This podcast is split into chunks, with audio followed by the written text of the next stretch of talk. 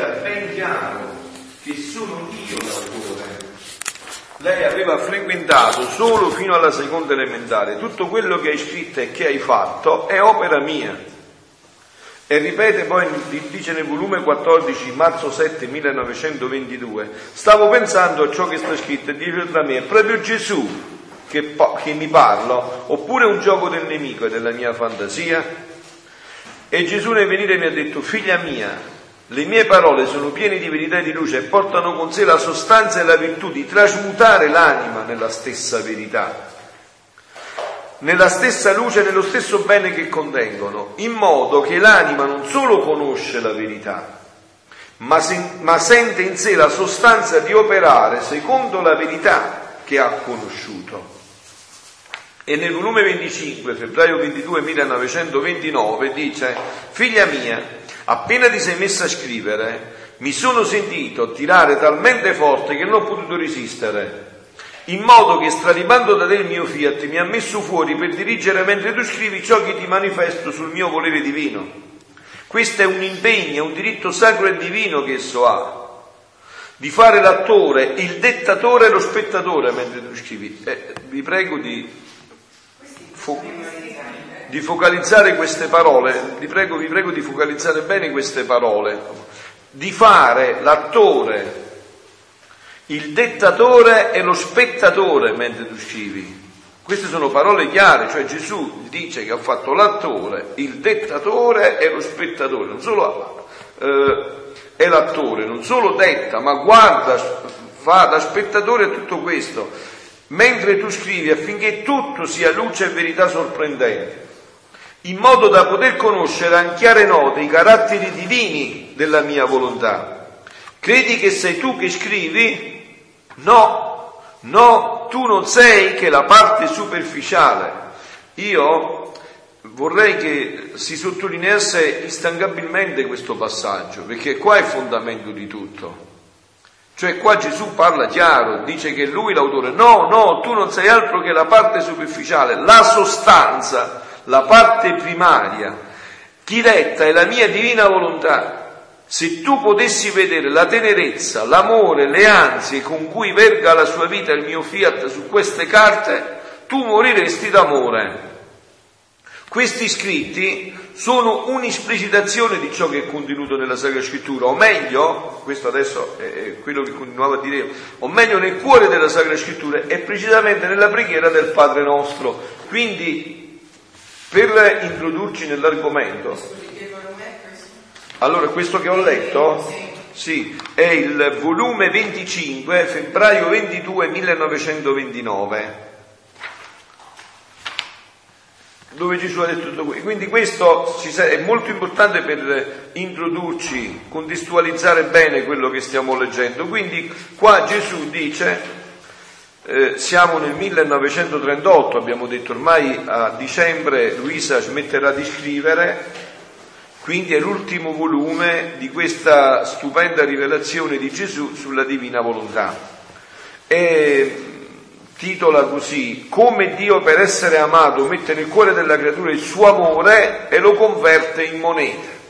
Le veglie di Gesù, la paternità divina e la figliolanza di chi vive nella divina volontà, come Gesù la scrive a caratteri incancellabili, la figlia mia. Sento che il volere divino mi chiama in ogni istante, che vuole essere amato. E siccome il mio amore posso chiamarlo goccioline appena, vuol darmi il suo affinché io avessi mare non gocce per dirgli che lo amavo assai assai. Che bontà! Vuol mettere del suo per avere il contento di poter dire che la creatura lo ama. Allora, voi avete sentito, no Luisa, ormai ripetiamo, ormai è l'ultimo volume, Luisa ormai vive continuamente, perché questa deve diventare una vita continuata e noi non c'è, perciò ancora non ne abbiamo la, la percezione profonda, perché quando ci sarà, in fondo che cosa avverrà? Perché Gesù dice nel Vangelo il regno di Dio è dentro di voi, no? Quando questa vita sarà continua in noi, che cosa avverrà? Avverrà che il velo che copre tutte le cose crollerà, noi le vedremo viventi nella divina volontà, vedremo per esempio un bacio d'amore di questa pioggia che scende, ma lo vedremo proprio, non ci sarà più il velo. vedremo eh, gli amplessi di amore mentre ti mangi i maccheroni, vedremo l'amplesso di amore mentre bevi il bicchiere d'acqua, cioè il velo crollerà. Non sarà più coperto, i sacramenti, il dono stupendo che Dio ha fatto alla Chiesa, non sarà più coperto dai veli, lo vedremo veramente in pienezza. No? Dice Gesù, l'Eucaristia per esempio, non sarà più cibo per gli ammalati come adesso, per noi è un cibo per gli ammalati, no? Noi l'Eucaristia la prendiamo ancora come ammalati. Voi eh, capite la, la, l'analogia che fa Gesù, no? Se tu vai all'ospedale e sta un ammalato di stomaco là e gli vuoi dare un glutino squisito, che tu senti che è squisito, per lui diciamo, proprio lo devi buttare a forza per non morire, lo mangia ma per non morire. Invece se lo dai uno sano, che gusto, si mangia pure il secondo, fa il bis, fa pure il tris, perché ci prova un gusto a mangiare quel cibo, no? Ecco, quindi quando la divina volontà sarà vita in noi, noi non vivremo più l'Eucarestia come ammalati, ma la vivremo come sani, cioè sarà una gioia infinita l'Eucarestia, sarà un cibo di delizia senza fine, no? Qua Luisa è immersa nella vita della divina volontà e sta eh, desiderando di amare Gesù con tutta la mente, con tutto il cuore, con tutta la forza. E già lo ama così, però dice ma questo che cos'è nell'amore che tu dai a me? È come se tu mi dai un oceano e io ti restituisco una gocciolina. Tu a me mi hai riversato un oceano di amore, no? Voi pensate per esempio, no? Proprio, noi veniamo proprio ieri, io ho smesso di stare qua a fare gli esercizi spirituali con i sacerdoti, no? Di una settimana. Adesso eh, riprendo nella stessa, nella stessa struttura eh, la divina volontà, no? E diceva un padre, un concetto che io ho sempre sottolineato. No? Voi pensate, per esempio, stamattina, no? Io sono convinto che voi avete dato tutto per scontato, cioè che le braccia funzionavano di nuovo, gli occhi funzionavano di nuovo, le gambe si muovevano, ma questo è un dono continuo della divina volontà. È un, è, vedete, quando Gesù permette, è un atto di amore. Cioè Gesù per farti camminare ti ama, per farti vedere ti ama, per, farti, per rimettere in moto tutto il tuo essere ti ama, no? Quindi sono da stamattina, da quando ti sei svegliato, ma già nel sonno, ma parliamo per l'attualità, da quando ti sei svegliato fino adesso, Gesù ti ha subissato di eh, mari, di oceani di amore, subissato di oceani di amore hai fatto colazione, lo stomaco funzionava, eh, hai scelto quello che ti piace, cioè tutto subito, in tutto questo c'è tutta una continuazione di amore. Da stamattina adesso, in rapporto a quello che ci ha dato Dio, che è tutto dono, noi che cosa gli abbiamo restituito? Poco o niente. Ha ragione Luisa, quando una gocciolina. Allora Luisa vive questo dramma di ricambio di amore, perché io penso, no? che non c'è eh, da un lato dolore più grande e dall'altro rammarico più grande, no? Se io ti amo continuamente, se tu non mi restituisci almeno un poco di questo amore, innanzitutto c'è una grande ingratitudine, e il dolore che io provo no, è l'ingratitudine di questo, ma d'altro canto tu senti l'inadeguatezza perché vedi che il mio amore ti supera infinitamente. Allora ecco la, il dono infinito della divina volontà. Che cosa fa Luisa che ha imparato ormai? No? Che fa? Dice Gesù, io mi prendo il tuo amore e lo faccio diventare mio perché è mio il tuo amore e con questo amore io ti amo. No? Con questo amore io ti amo. Quindi io ti ricambio in pieno l'amore che cui tu mi hai amato in pienezza ti ricambio questo amore. Anzi, eh, eh, vedete, io a fianco a Luisa ho sicuramente, insomma, l'ho imparato da, da, questi scritti, anche da lei, no? Però l'ho introdotto, no? Io dico, io faccio una finezza ancora di più, lo metto nel vassone del cuore immacolato di Maria, attraverso lei lo presento a te. Attraverso questo amore suo presento questo a te in pienezza.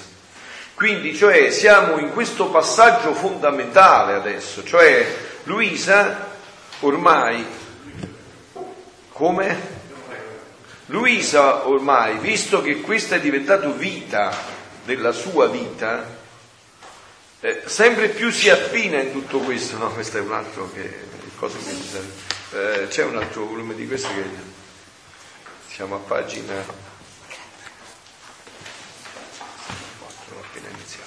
eh, Luisa adesso è tutta intenta, ormai questa è diventata la vita della sua vita, no? perché la divina volontà quando diventerà vita nostra, sarà più vita della nostra vita, perché così noi eravamo stati creati.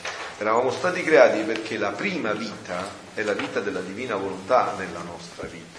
L'atto primo della nostra vita è la divina volontà. Vedete, quando Dio ha creato Adamo, lo ha creato così perfetto nell'amore che non si poteva aggiungere neanche un millimetro, cioè era strapieno di amore. E con questo amore che prendeva da Dio gli restituiva l'amore. Luisa adesso qua si sta ponendo questo problema. Noi abbiamo iniziato a leggere, sento che il volere divino mi chiama in ogni istante, è diventata vita in ogni istante, che vuole essere amato.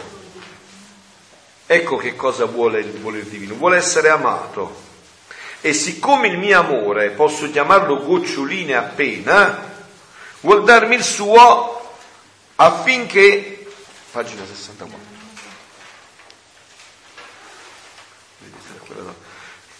affinché io avessi mari, non gocce, per dirgli che lo amavo assai assai. Che bontà vuol mettere dal suo per avere il contento di poter dire che la creatura lo ama, vuol mettere del suo, no? Vedete, Qua c'è un'immagine che abbiamo già detto altre volte, ma è opportuno contestualizzarla bene in questo momento di cui stiamo parlando. C'è un'immagine che rende questa idea, no? Eh, il bambino piccolino, il più piccolo di Diana e, e Giampaolo, Emanuele ha appena quanto ha? Due anni, sa che domani è il compleanno del papà e gli vuole regalare l'ultimo orologio che è uscito l'ha visto in una pubblicità e glielo vuole regalare. Non ha i soldi, non sa andarlo a comprare, eh, non può fare nulla, insomma, non può fare niente. Ha una sola possibilità. Dice a papà, a mamma, mamma, io voglio fare felice a papà, gli voglio regalare quell'orologio. E quindi deve fare tutta la mamma e papà, vanno al negozio, glielo comprano, devono tirare fuori i soldi loro, devono fargli le imbacchettare, devono fare tutto e glielo portano sul comodino a Emanuele per dire domani lo darai a papà. Emanuele si sforza e riesce solo a scrivere su un fogliettino di carta ti voglio bene e basta perché non sa più neanche di più, insomma, durante che è dovuto fare usare, aiutare anche in questo dalla sorellina. Domani, quando vede papà e mamma, li vede e corre col regalo. Papà, mamma, vi ho fatto un regalo, papà, ti ho fatto il regalo. E papà è felicissimo, eppure sa che cosa c'è, sa tutto quello. Ha cacciato lui i soldi, ha fatto tutto lui. Di che cosa è felice?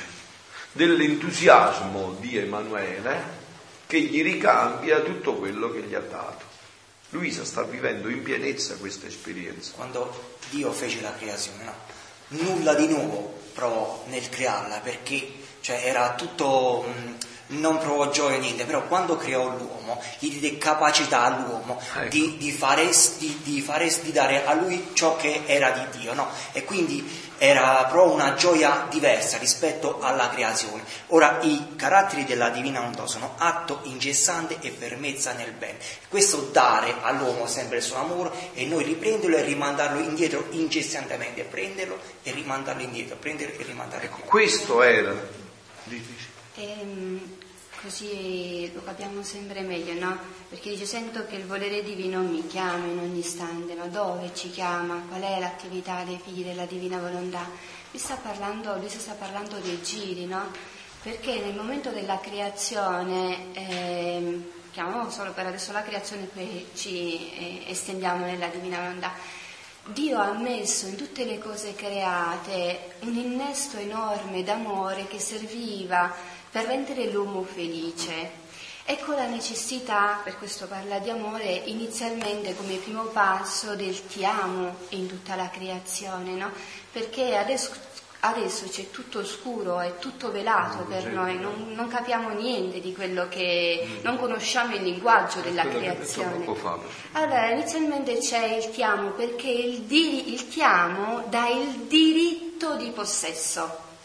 Una volta lo dice Gesù a Luisa, più dici ti amo in ogni cosa creata, dice ho messo ti amo già nel fiore, basta. No, ci sono triliadi di modi diversi di dire ti amo in ogni fiore. E, e, più noi diciamo questo ti amo, più la creazione si disvela a noi attraverso questo amore. Una volta che noi iniziamo a possedere e capire il linguaggio della creazione, noi lo fagocitiamo ce lo mangiamo, no? E questo fagocitare, questo linguaggio divino, eh, ci permette poi di dire quello che dice.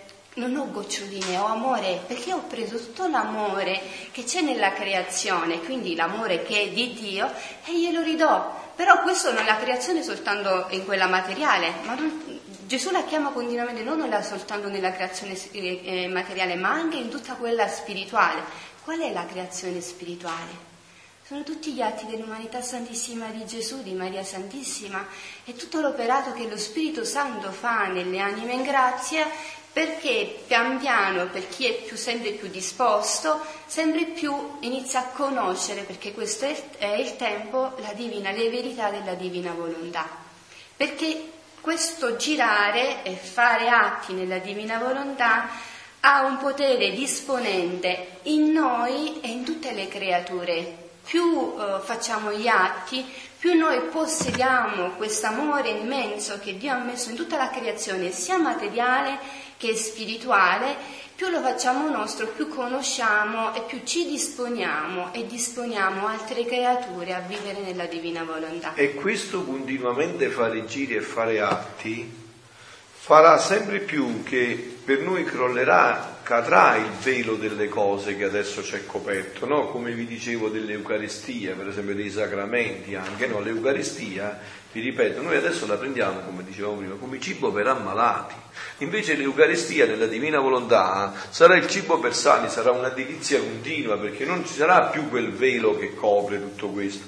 E questo eh, si eh, realizza sempre più, facendo diventare vita della nostra vita la divina volontà, con questo continuare a mettere i ti amo, a girare nella recreazione, poi nella redenzione, nella santificazione. Sì. Aggiungere un'altra cosa della creazione, no? girando nella creazione Gesù dice eh, in un brano in modo particolare parla della creazione, no, noi arriviamo, riflette Dio la creazione all'uomo in modo che la creatura lo può guardare e conoscere proprio attraverso noi più, eh sì, più lo conosciamo. perché, eh certo perché cari il velo e conosciamo proprio l'amore che Dio ha messo in ogni cosa creata proprio per noi. Quindi sempre più perché è un conoscere Dio non si può conoscere in se stesso perché è inconoscibile, però si può conoscere suo amore. Se io sento nella goccia d'acqua l'amore di Dio per me e so che viene da Dio, io sempre più faccio esperienza dell'amore di Dio. La Madonna fu specchio della creazione, se noi guardiamo la Madonna come esempio possiamo capire tutto questo amore che sta nella appunto, creazione. Appunto, L'ultima cosa, no? Sì. Eh, che cosa è stata la vita della Madonna, soprattutto nei primi 15 anni, no? Perché questo uh, si legge nel libro della Regina Madre, vediamo che lei è stata tre anni con uh, Sant'Anna a casa e poi al quindicesimo anno è uscita, quindi si capisce che a 15 anni lei non ha fatto altro che girare in tutta la creazione, sia materiale, no? eh, acqua, fiori, eh, aria, sole, tutto, sia in quella spirituale, però per quello che lei poteva fare in quel momento, eh, perché l'umanità santissima di Gesù non c'era, quindi in tutti gli atti dei parole dei profeti, dei patriarchi, eh, in tutto ciò che è stata la storia sacra, fino a che quindi si sa che lei questo l'ha raggiunto a 15 anni, non ha raggiunto il numero eh, completo di atti per far sì che il verbo si incarnasse in lei. Quindi vedete come è, è somma armonia e come tutte, veramente tutte le, tutte le, generazioni, siamo legate una con l'altra. Per cui noi adesso non, non dobbiamo fare altro che inserirci in tutto questo operato che Maria Santissima ha fatto, no? E l'umanità santissima di Gesù ha fatto, perché pure per noi eh, avvenga che raggiungiamo presto e questo dipende da nessun altro se non da noi perché Dio ci ha dato già il dono, adesso sta vedendo come lo smistiamo e come lo utilizziamo, quindi il dono c'è, è nostro. E raggiungiamo il numero di atti per possedere questo dono. E Gesù dice, proprio a proposito della Madonna, che lui non si sarebbe mai incarnato se la Madonna era solo immacolata. Non era l'immacolatezza solo che era questa, bisognava, bisognava vivere di divina volontà perché Dio lasciasse il seno della Santissima Trinità per entrare in un altro seno della Santissima Trinità, nella, nella divina volontà operante nella creatura lasciasse mancata l'immensità e l'onniveggenza per vedere tutti e abbracciare tutti. Invece la Madonna perché faceva la volontà di Dio come la faceva Dio potete ingannarsi nel seno appunto. e quindi Gesù lasciando il seno della Santissima Trinità lasciato la divina volontà in sé per venire a vivere la divina volontà operante in una creatura che era la Madonna cioè già operante dentro di lei. Quindi Luisa sta in tutta questa uh, flusso di grazia, di vita della divina volontà e si sta ponendo il problema, dice sì io ti voglio amare, ma per quanto mi sforzo di amare io non ho che delle goccioline da darti. Allora dove trova la soluzione e dove avviene la soluzione anche per ognuno di noi? No? L'unico compito dei figli della divina volontà è proprio questo e da questo scaturisce tutto. Riconoscere che tutto viene da Dio che tutto ci ha dato Dio, farlo nostro e restituirlo a Lui. Riconoscere, perché è tutto così, no? Mentre vedete l'umanità di oggi è proprio all'opposto di questo, no? Non vuole, vuole eh, sganciarsi completamente da Dio, quasi come se si fosse autodeterminata. I figli della divina volontà hanno proprio il compito opposto, riparare a tutto questo, riconoscere che tutto è di Dio che noi siamo niente, riprendere tutto questo che Dio ci ha dato, farlo nostro e restituirlo a Dio come nostro. Mi piace dire qua no, questo, che eh, mentre l'uomo è stato fatto per Dio, no, questo lo dice il catechismo, la creazione è stata fatta per noi e nella creazione è già contenuto tutto, perché prendendo sia i germi di gloria che di amore che Dio ha lasciato in ogni, crea- in ogni singola cosa creata, facendola nostra, ecco che possiamo dare adesso questo contraccambio, perché non c'è niente di nostro se non che nulla. Finché arriviamo a questo riconoscimento del nulla, eh, posto sem- sempre sotto la, eh, l'influsso dell'attenzione, del riconoscimento di tutto ciò che Dio ha fatto per noi in ogni cosa e potergli dare questo contraccambio. È bello perché nella creazione sì, eh, perché lui diceva poco fa non, mm, non, era contento, diciamo così, tra virgolette, Dio, perché mentre in ogni atto della creazione lui ha, ha fatto un atto creante e conservante e basta, quindi praticamente nella creazione Dio conserva l'atto di creazione e basta. Nell'uomo questo atto è cres- oltre ad essere creante e conservante, è crescente e operante.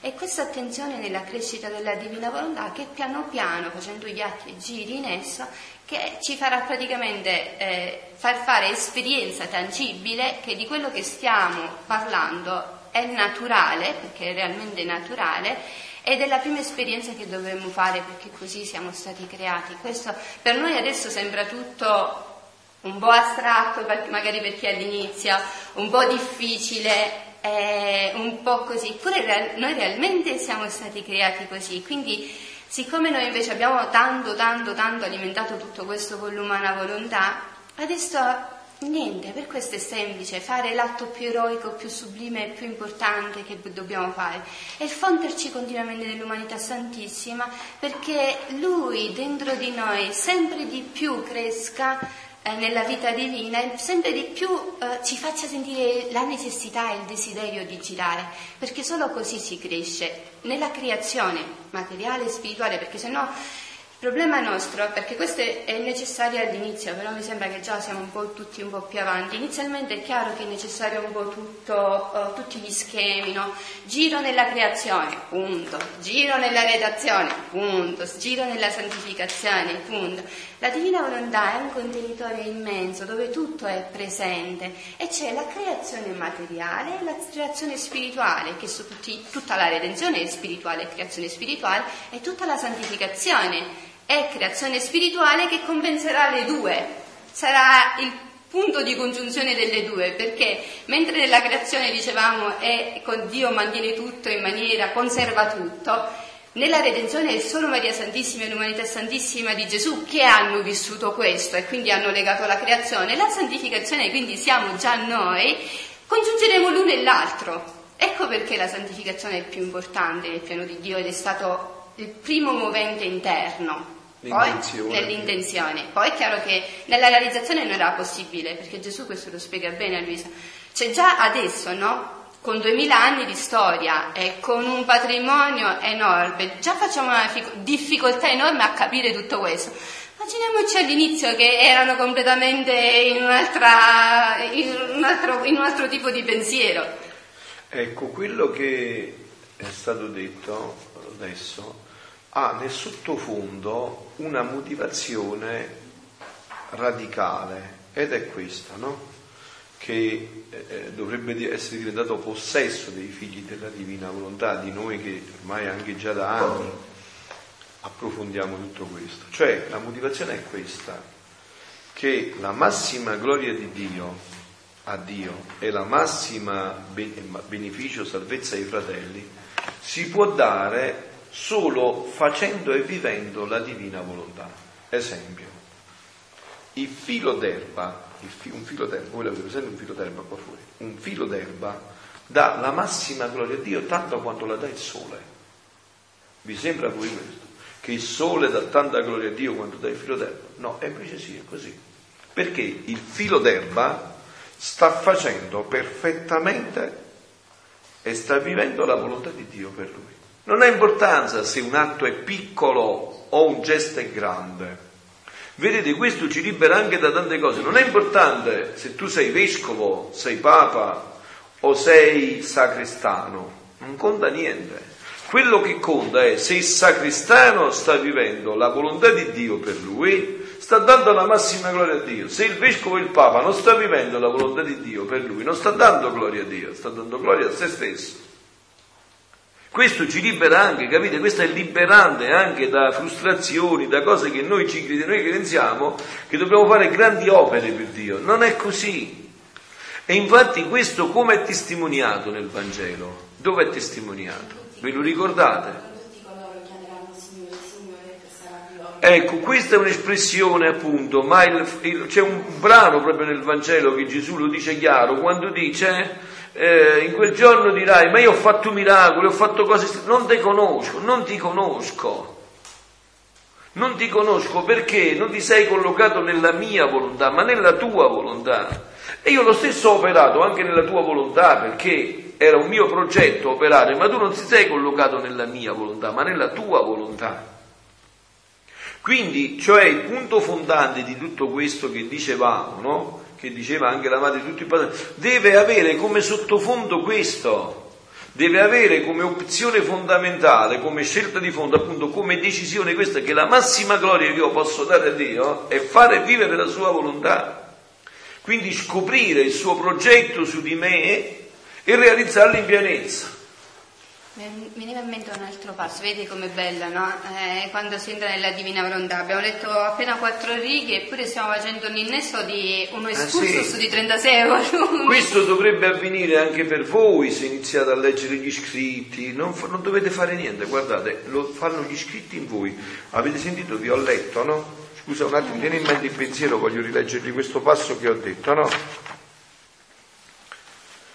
Figlia mia, le mie parole sono, siamo al, questo l'ho dal volume 14, marzo 7, 1900. Figlia mia, le mie parole sono piene di verità e di luce e portano con sé la sostanza e la virtù di trasmutare l'anima nelle stesse verità.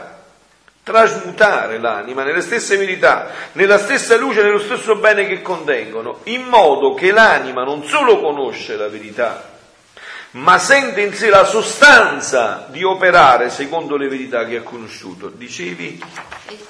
in un passo, mi sembra del volume 29, quando Gesù parla della creazione dell'uomo. Carissimo Papa Francesco, buongiorno. dice che l'uomo eh, avrà realmente stima di sé, no? sappiamo che oggi soprattutto è importantissima perché oggi c'è chi ha troppa stima e chi ne ha pochissima pochissime persone hanno stima realmente vera di sé, che è fondamentale, ma bistrattata un, da un lato e l'altro, solo quando l'uomo ritornerà a vivere nella divina volontà avrà veramente stima di sé, perché per la prima volta capirà chi è.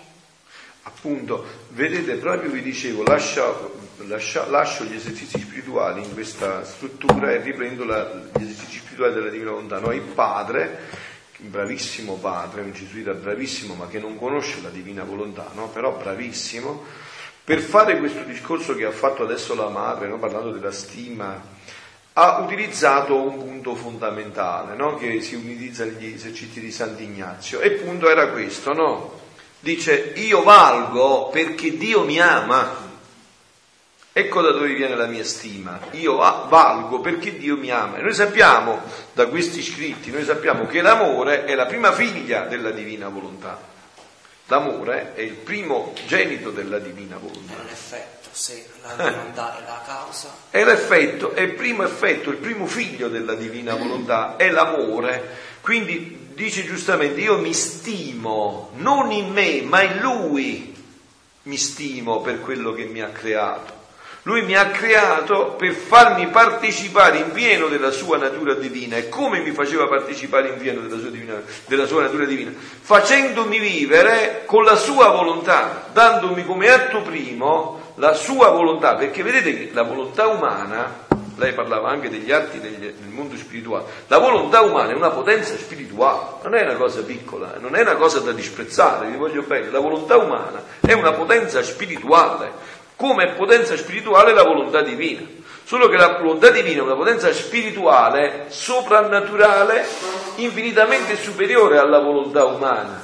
Perché la volontà divina è eterna, immensa e infinita, la volontà umana no. E come perché era stata creata la volontà umana? Perché continuamente si tuffasse nella volontà divina, partecipasse di questa volontà divina e quindi diventasse anche lei come partecipazione eterna, immensa e infinita. Nel preciso momento in cui Adamo ed Eva, rinunciando a questa operazione, hanno voluto autodeterminarsi, quello che oggi vedete, no? l'uomo che tende di autodeterminarsi si distrugge. Hanno cercato di autodeterminarsi, che cosa è avvenuto invece? È avvenuto che è crollato questo innesto stupendo e l'uomo è piombato nelle tenebre di cui ne portiamo le conseguenze. Adesso con Luisa, perché è importante Luisa in tutto questo? È fondamentale Luisa in tutto questo? Perché con Luisa è stato rimesso la possibilità di questo innesto di nuovo nell'umanità. E come avviene questo? Attraverso queste conoscenze, attraverso questi scritti, attraverso vivere questi scritti continuamente con i giri, gli atti, con tutto quello che ciò comporta. E voi avete visto, state vedendo, no, che è quasi passata un'ora, sì, è quasi passata un'ora, su due righe perché si amplia un orizzonte infinito, perché tutto questo è infinito, tutto questo ci coinvolgerà per l'eternità. Tutto questo che stiamo dicendo ci coinvolgerà per l'eternità. E abbiamo detto quindi Luisa vuole mettere del suo per avere il contento di poter dire che la creatura lo ama. Quindi il mio sempre amabile Gesù Ritornando a visitare la povera anima mia, il mio cuore, il, il cuore gli batteva forte forte e stringendomi a sé fra le sue braccia mi ha detto, Vedete anche qua c'è un altro passaggio di fondamentale importanza, vedete come sempre entra l'umanità di Gesù. Il fondersi nell'umanità di Gesù è fondamentale per la divina volontà. O meglio, non c'è, non c'è divina volontà senza l'umanità santissima di Gesù. Il cuore di tutto è l'umanità santissima di Gesù, quindi vedete anche quelle rivelazioni che Gesù ha fatto a Santa Margherita Maria Lacocque del suo cuore, dell'amore del suo... È fondamentale perché l'umanità di Gesù, il centro, ecco, mentre in queste mistiche, diciamo, e anche in quello che conosciamo come teologia, noi eravamo fermi all'umanità di Gesù, ma non ci eravamo chiesti, ma il centro dell'umanità di Gesù, cioè tutto ciò che animava l'umanità di Gesù, che cosa era il centro dell'umanità di Gesù? Era la divina volontà. Il centro dell'umanità santissima di Gesù era la divina volontà. Questo vi fa anche comprendere le, l'orologio della passione, no? Quell'orologio della passione è fondato proprio su questo la via crucis classica è stata una delle fonti di alimentazione della vita cristiana eh, stupenda, no? è meravigliosa, no? però qua c'è un passaggio ulteriore, direi appunto un passaggio infinito, eterno in mezzo, cioè qua ci dice ma mentre Gesù nel corpo viveva questa passione, la sua umanità santissima, la sua divinità, la sua divina volontà, che cosa faceva nella passione? E questo cerca di dirci Luisa, no? Che cosa faceva la sua divinità, che era il centro della sua umanità nella passione? Che cosa faceva tutto questo? E quindi qua vedete che eh, subito no, si, parte, si, passa, il cuore gli batteva forte forte, cioè Gesù gli fa proprio vedere il cuore, no? quindi sua, eh, il centro della sua umanità, no? il cuore gli batteva forte forte e stringendosi a sé fra le braccia mi ha detto, figlia benedetta del mio amore, io brucio, mi sento venir meno deliro che voglio essere amato. E per ottenere l'intento, sai che faccio? Ecco, vedete, quindi c'è un deliro di amore di Dio, di voler essere amato. E per ottenere questo intento che fa? Metto il mio amore nel cuore della creatura. Ecco, vedete, anche questa è la vera preghiera. Vedete il salto infinito della preghiera nella divina volontà. La preghiera nella divina volontà dice io non, non sto pregando perché voglio pregare, ma perché Gesù vuole pregare in me in questo momento.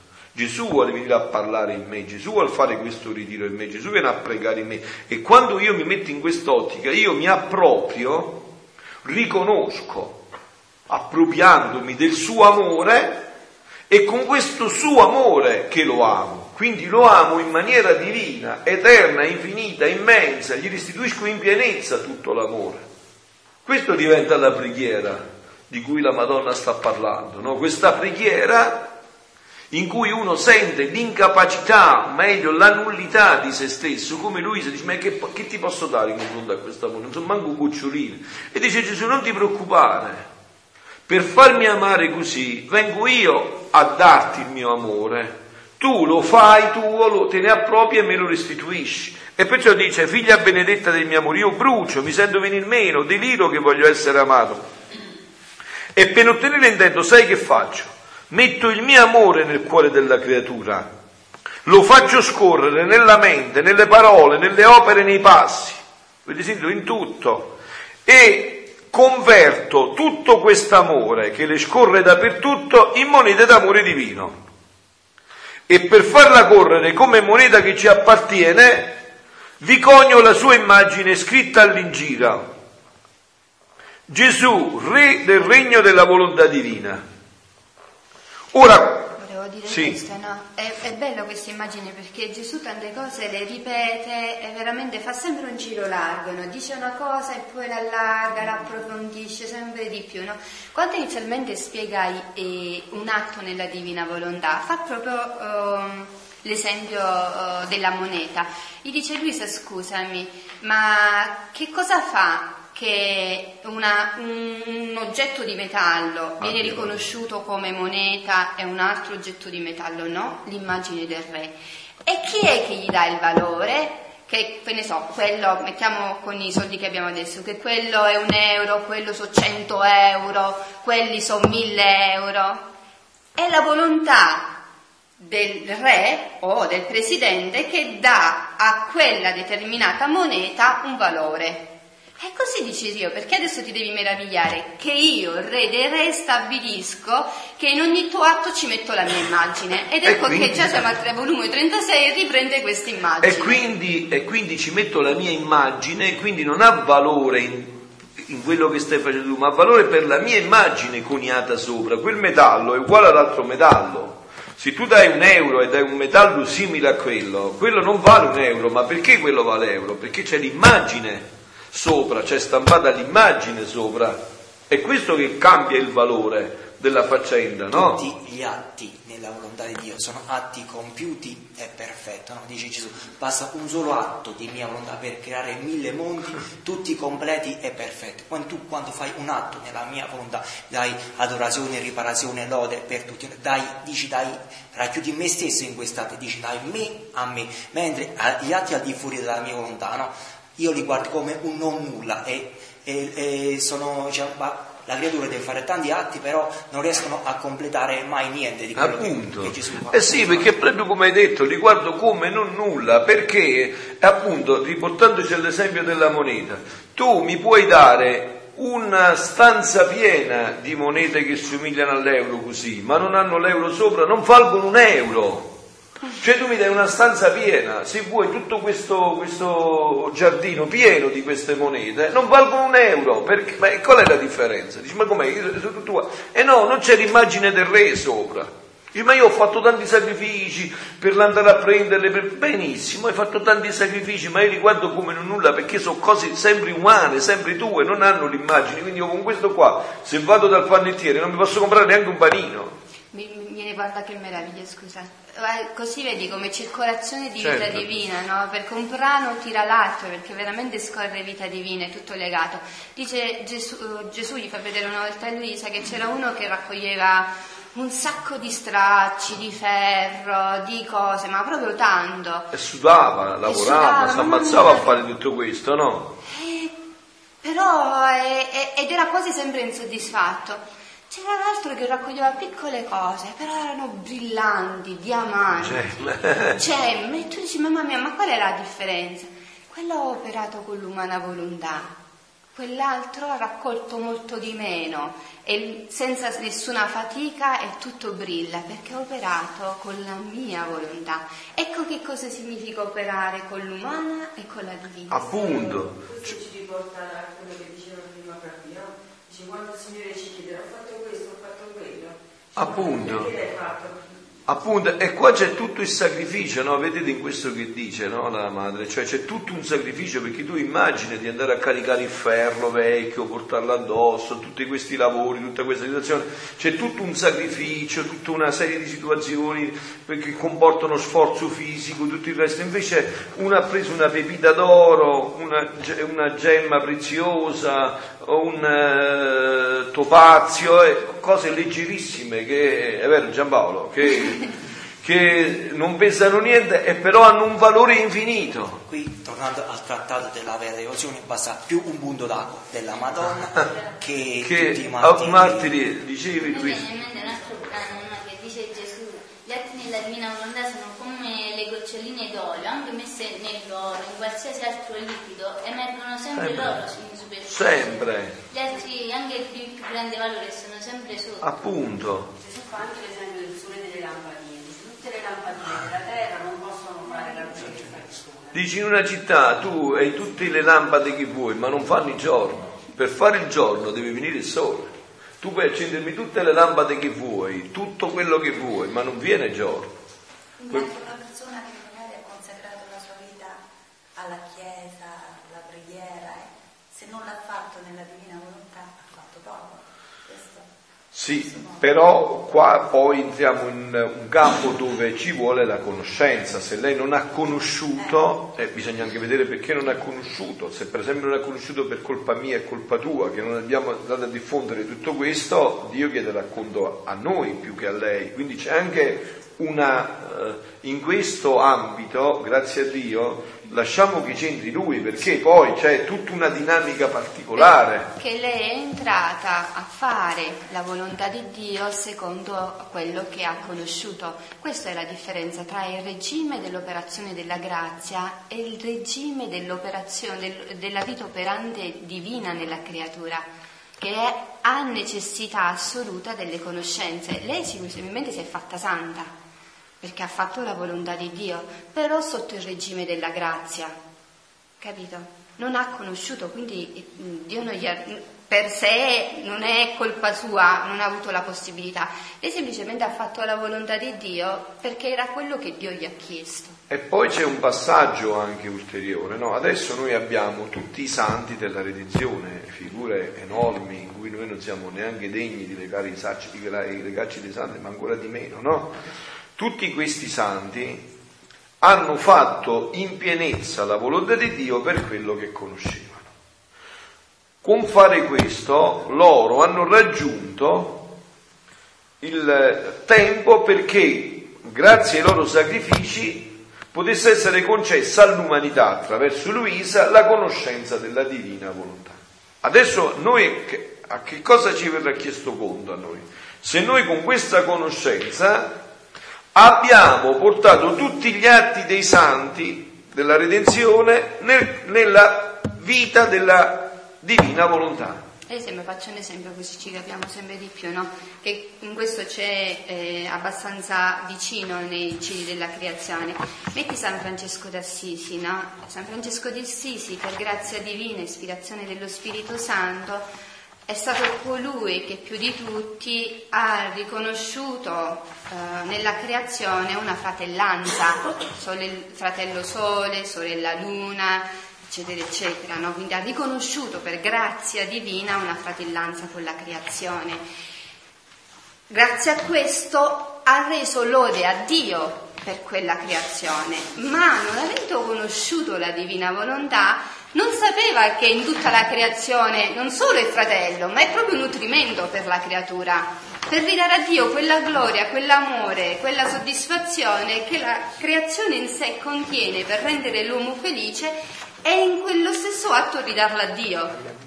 Adesso che cosa bisogna fare? Chiamare che lui sta esultando di gioia e dire nella Divina Volontà Gesù riprendo tutti gli atti della creazione che San Francesco ha fatto e con lui adesso voglio sostituire, smaltare tutti i suoi atti, tutta la fratellanza che ha visto nella creazione, ridandogli, rismaltando con la Divina Volontà come se tutti i suoi atti fossero divini e accrescergli la gloria occidentale. Ma in cielo noi sappiamo che poi l'accrescimento della gloria occidentale non è che va a bene, a merito e a gioia solo di San Francesco, è dilatante in paradiso, per cui lui immediatamente lo comunica a tutti gli altri beati, a tutti gli angeli, a tutti i santi, alla Santissima Trinità e tutto questo ridonda in benedizione per la terra e per le anime del purgatorio. Quindi c'è l'operato della divina volontà ah, nella creatura con le conoscenze è straordinario anche per tutta la santità della redenzione, ah, che non hanno fatto, scusami, sì. non hanno fatto che copiare un attributo della divina volontà.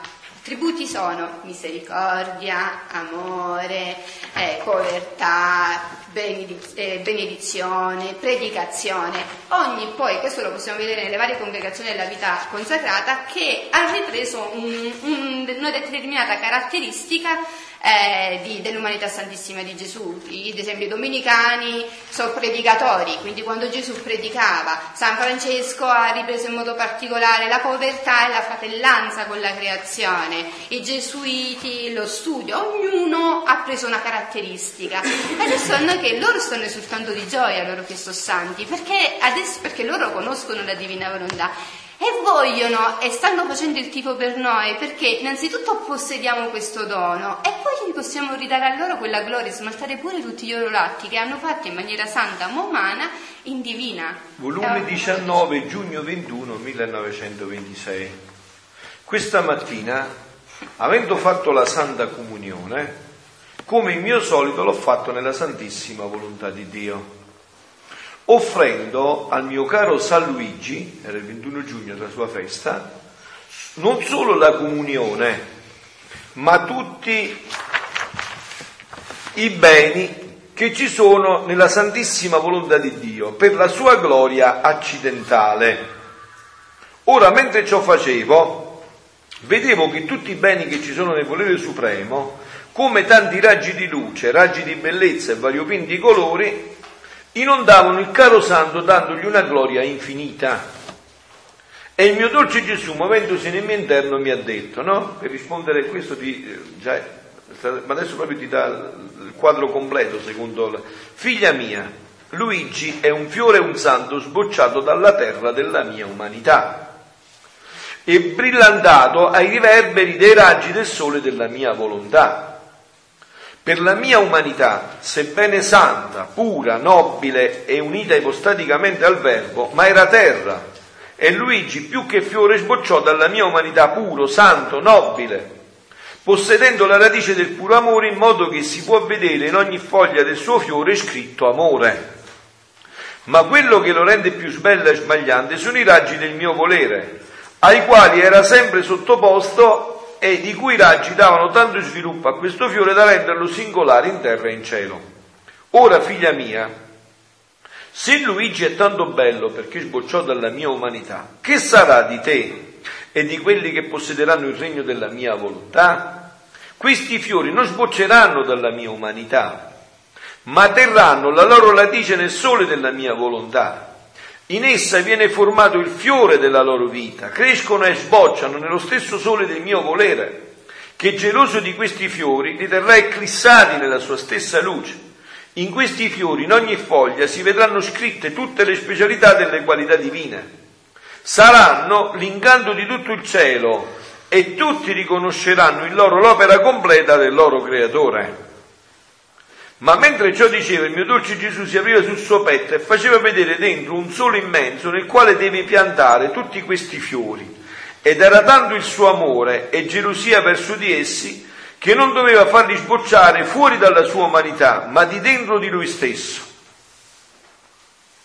Quindi avete capito che cosa dice qua Gesù di, di San Luigi? No, praticamente io volevo vedere però c'era un passo che... Dov'era il coso? Il bricino che avevo fatto? Perché volevo vedere se c'era il passo completo.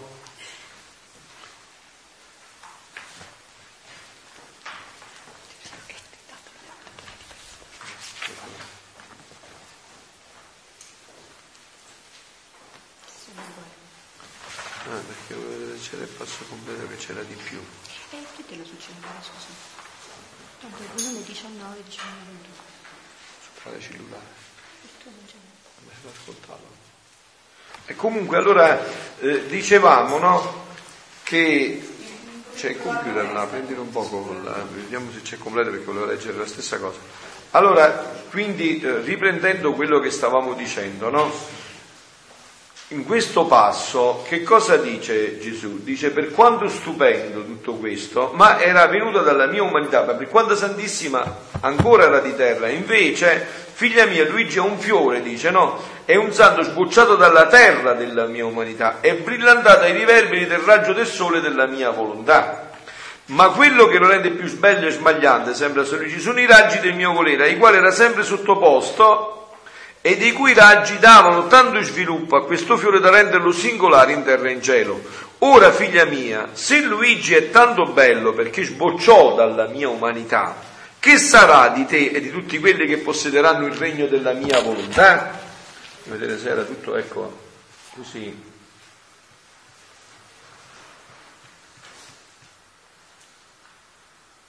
Oh, preso il passo? Questo è allora. Cioè hai preso il volume 21? Ah sì, allora è questo, non c'è nient'altro, ma mi ricordavo.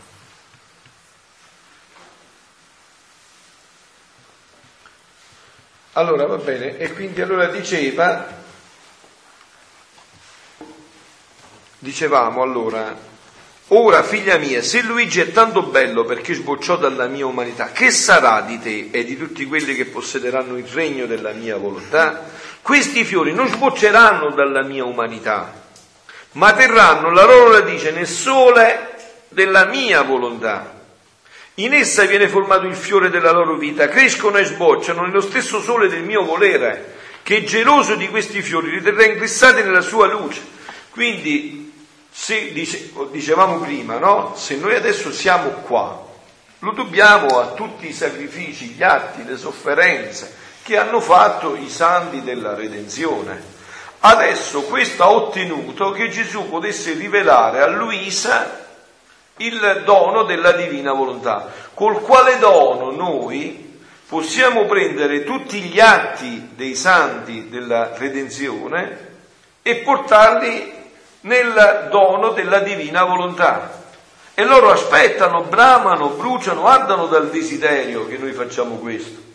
Quindi su di noi grava anche questa responsabilità. Se da parte c'è questo dono, c'è anche questa responsabilità di prendere tutti gli atti dei santi della redenzione e trasferirli nel dono della divina volontà. Gesù dice che non scenderà il volero supremo regnante sulla terra finché tutti gli atti, quindi non solo quelli presenti e futuri che saranno, tutti gli atti non verranno smaltati con il conio della divina volontà. Quindi noi dobbiamo fare praticamente, questo non è che ci porta d'affanno perché innanzitutto la divina volontà è somma pace, quindi già quando entra un po' di turbamento, un po' di affanno in noi, già è entrato l'interesse personale. E quando entra l'interesse personale anche santo, già siamo fuori dalla divina volontà, perché Gesù dice che un atto per essere divino, anche se io dico vieni divina volontà eh, a fare in me e gli do io le, l'interesse, Gesù dice non è un atto della divina volontà, un atto per, della divina volontà per essere atto richiede il retto operare e la mancanza assoluta di interesse personale. Non mi interessa perché dove va e quello che fa, questo lo diciamo a noi per spingerci, sfronarci e fare sempre più atti, no?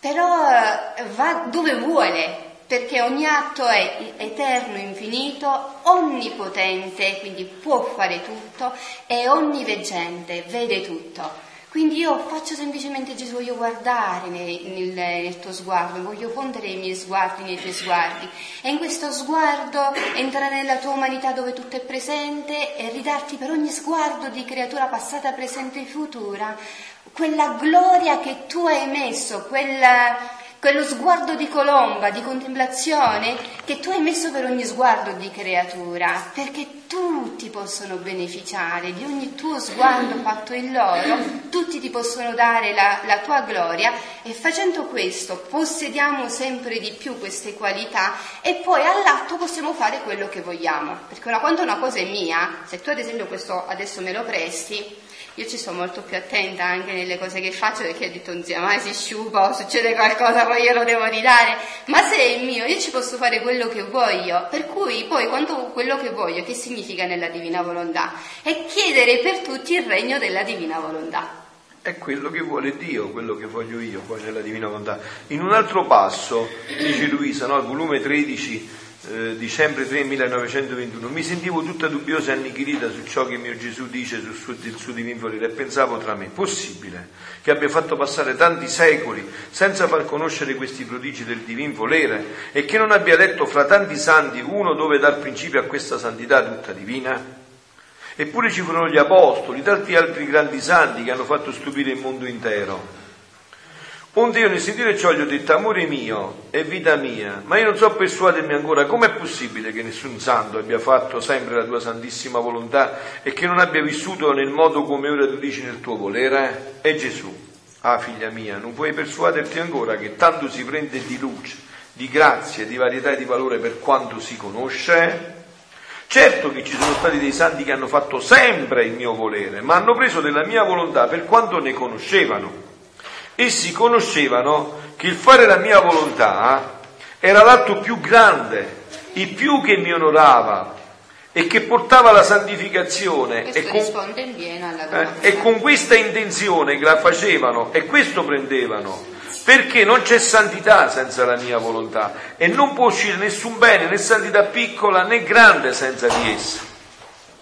Poi riprende nel volume 15, figlia mia, nella mia volontà eterna troverai tutti gli atti miei, come pure quelli della mia mamma, che coinvolgevano tutti gli atti delle creature, dal primo all'ultimo che dovrà esistere, come dentro di un manto, e di questo manto, come formato in due, una parte si elevava al cielo per ridare al Padre mio, con una volontà divina, tutto ciò che le creature gli dovevano, amore, gloria, riparazione e soddisfazione, l'altra rimaneva a difesa e aiuto delle creature che capolavoro, nessun altro è entrato nella mia volontà divina per fare tutto ciò che fece la mia umanità. I miei santi hanno fatto la mia volontà, ma non sono entrati dentro per fare tutto ciò che fa la mia volontà e prendere in un sol colpo d'occhio tutti gli atti, dal primo all'ultimo uomo, e rendersene attori, spettatori e divinizzatori. Lei diceva, no, posso fare quello che voglio una volta che è diventato mio l'atto, posso fare quello che voglio perché è mio. Col fare la mia volontà non si giunge a fare tutto ciò che il mio eterno volere contiene, ma scende nella creatura limitata quando la creatura ne può contenere. Solo chi entra dentro si allarga, si diffonde come luce solare negli eterni voli del mio volere, trovando i miei atti e quelli della mia mamma, vi mette il suo. Guarda nella mia volontà, ci sono forse altri atti di creatura moltiplicati nei miei che giungono fino all'ultimo atto che deve compiersi in questa terra? Guarda bene, non ne troverai nessuno. Ciò significa che nessuno è entrato. Solo era riservato di aprire le porte dell'eterno mio volere alla piccola figlia mia. Ecco perché è importante Luisa. Luisa è importante perché in lei si è realizzato questo. Ma questo Gesù no, ha detto anche domenica scorsa nel Vangelo, io non sono venuto ad abolire, ma a completare. Cioè Luisa completa la, lo scopo della creazione. È il, il sacrificio della redenzione, completa tutto. E quindi completa tutti i sacrifici del primo martire Gesù e di tutti i santi che per questo hanno sofferto e fino a che hanno ottenuto da Dio la grazia di far entrare nella storia questa creatura che potesse avere in sé tutto questo. E quindi dice, ciò significa che nessuno è entrato solo a riservare le porte del bene volere alla mia piccola figlia per unificare i suoi atti e i miei e quelli della mia mamma, a rendere tutti i nostri atti triplici innanzi alla maestà suprema e a bene delle creature. Ora, avendo aperto le porte, ecco l'importanza di Luisa, possono entrare altri, purché si dispongono un tanto bene purché si dispongono, decidono, ecco perché stiamo facendo la decisione, ed ecco l'importanza di leggere questi scritti, di approfondirli, di questi incontri che noi facciamo, no? per creare sempre più una disposizione affinché Dio possa, perché ormai la porta è stata aperta, con Luisa c'è un chiarissimo segno. Vedete anche qua noi adesso eh, non abbiamo più presente questi concetti che questi scritti, grazie a Dio, ce li stanno riaprendo di nuovo, no? Noi non abbiamo l'idea di uno per tutti e tutto per uno. Non abbiamo più questo concetto. Per esempio, noi pensiamo che eh, Luisa sia una privilegiata in sé, ma non è così. Luisa è per noi come noi siamo per Luisa. Infatti Gesù gli dice tutti i tuoi atti saranno da scudo, da mm, baluardo per tutti gli altri che conosceranno, quindi tutti i suoi atti sono miei e io Appunto. utilizzo i suoi atti per dispormi sempre di più. Cioè è stata scelta una creatura della nostra razza, questo è, questo è il dono che Gesù ha scelto in lei tutti noi. In lei c'eravamo tutti noi. Infatti lo dice, no, sono state aperte onde Ora, avendo aperto le porte, possono entrare altri, purché si dispongano un tanto bene. Allora, alla luce... Eh, scusa, sì. l'ultima cosa, Prego, no, no, fermami se non alla fine, perché no, mille, mille passi mi vengono contemporaneamente in questo, tre cose. Innanzitutto vedete come Gesù gli dice espanditi, quindi invece noi quando la presentiamo fai morire la tua volontà, già diamo subito un'accezione negativa, invece Gesù è sempre positivo, perché Gesù è sempre per la realizzazione dell'uomo e per la sua felicitazione.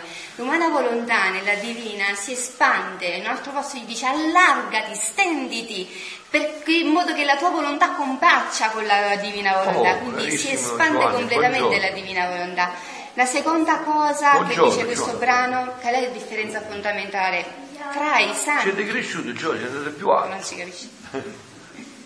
Siete andato più alto, Giovanni, andate quasi un aumento. La seconda è che la santità umana, per quanto hanno conosciuto, praticamente è vale solo per, è limitata nel tempo e nello spazio in cui sono vissuti, no? per cui eh, chi ha conosciuto San Francesco ha beneficiato della santità di San Francesco. Io oggi, anche se vado ad Assisi, non beneficio della santità di San Francesco, perché questa è la grande differenza. Tra, tranne che io non conosco la divina volontà, allora cerco con i miei sforzi e con la grazia divina di vivere eh, come modello di santità la povertà di San Francesco ma non mi è di beneficio a me. La santità della divina volontà, questo che moltiplica all'infinito gli atti, raggiunge da dove Adamo ha lasciato, perché Adamo è vissuto per un lunghissimo periodo di tempo nella divina volontà, da dove lui ha lasciato fino all'ultimo uomo tu, dell'ultimo tempo. Questo perché? Com'è possibile? Perché l'umanità santissima ha fatto questo, quindi io praticamente, questo è fondamentale. La Santissima di Gesù Eh, ha fatto questo. eh, per questo è fondamentale, non si può vivere e non si possono fare gli atti nella Divina Volontà se non sempre, prima fontendoci parte per parte nell'umanità santissima di Gesù. Perché è stata l'umanità santissima di Gesù che li ha fatti per noi. È stato Lui che ha fatto ogni atto mio, ogni atto tuo, tutti gli atti. Quindi adesso faccio semplicemente questo, vado a riprendere gli atti che Lui ha fatto per me con la sua Perché umanità. quando Adamo peccò, no? Perdette una volontà divina. Quindi ci voleva un vero Dio e vero uomo per ricongiungere questa volontà umana alla divina. Non sarebbe bastato no, né un santo né un angelo per ridare questa volontà divina all'uomo. Quindi quando Gesù venne sulla terra, no?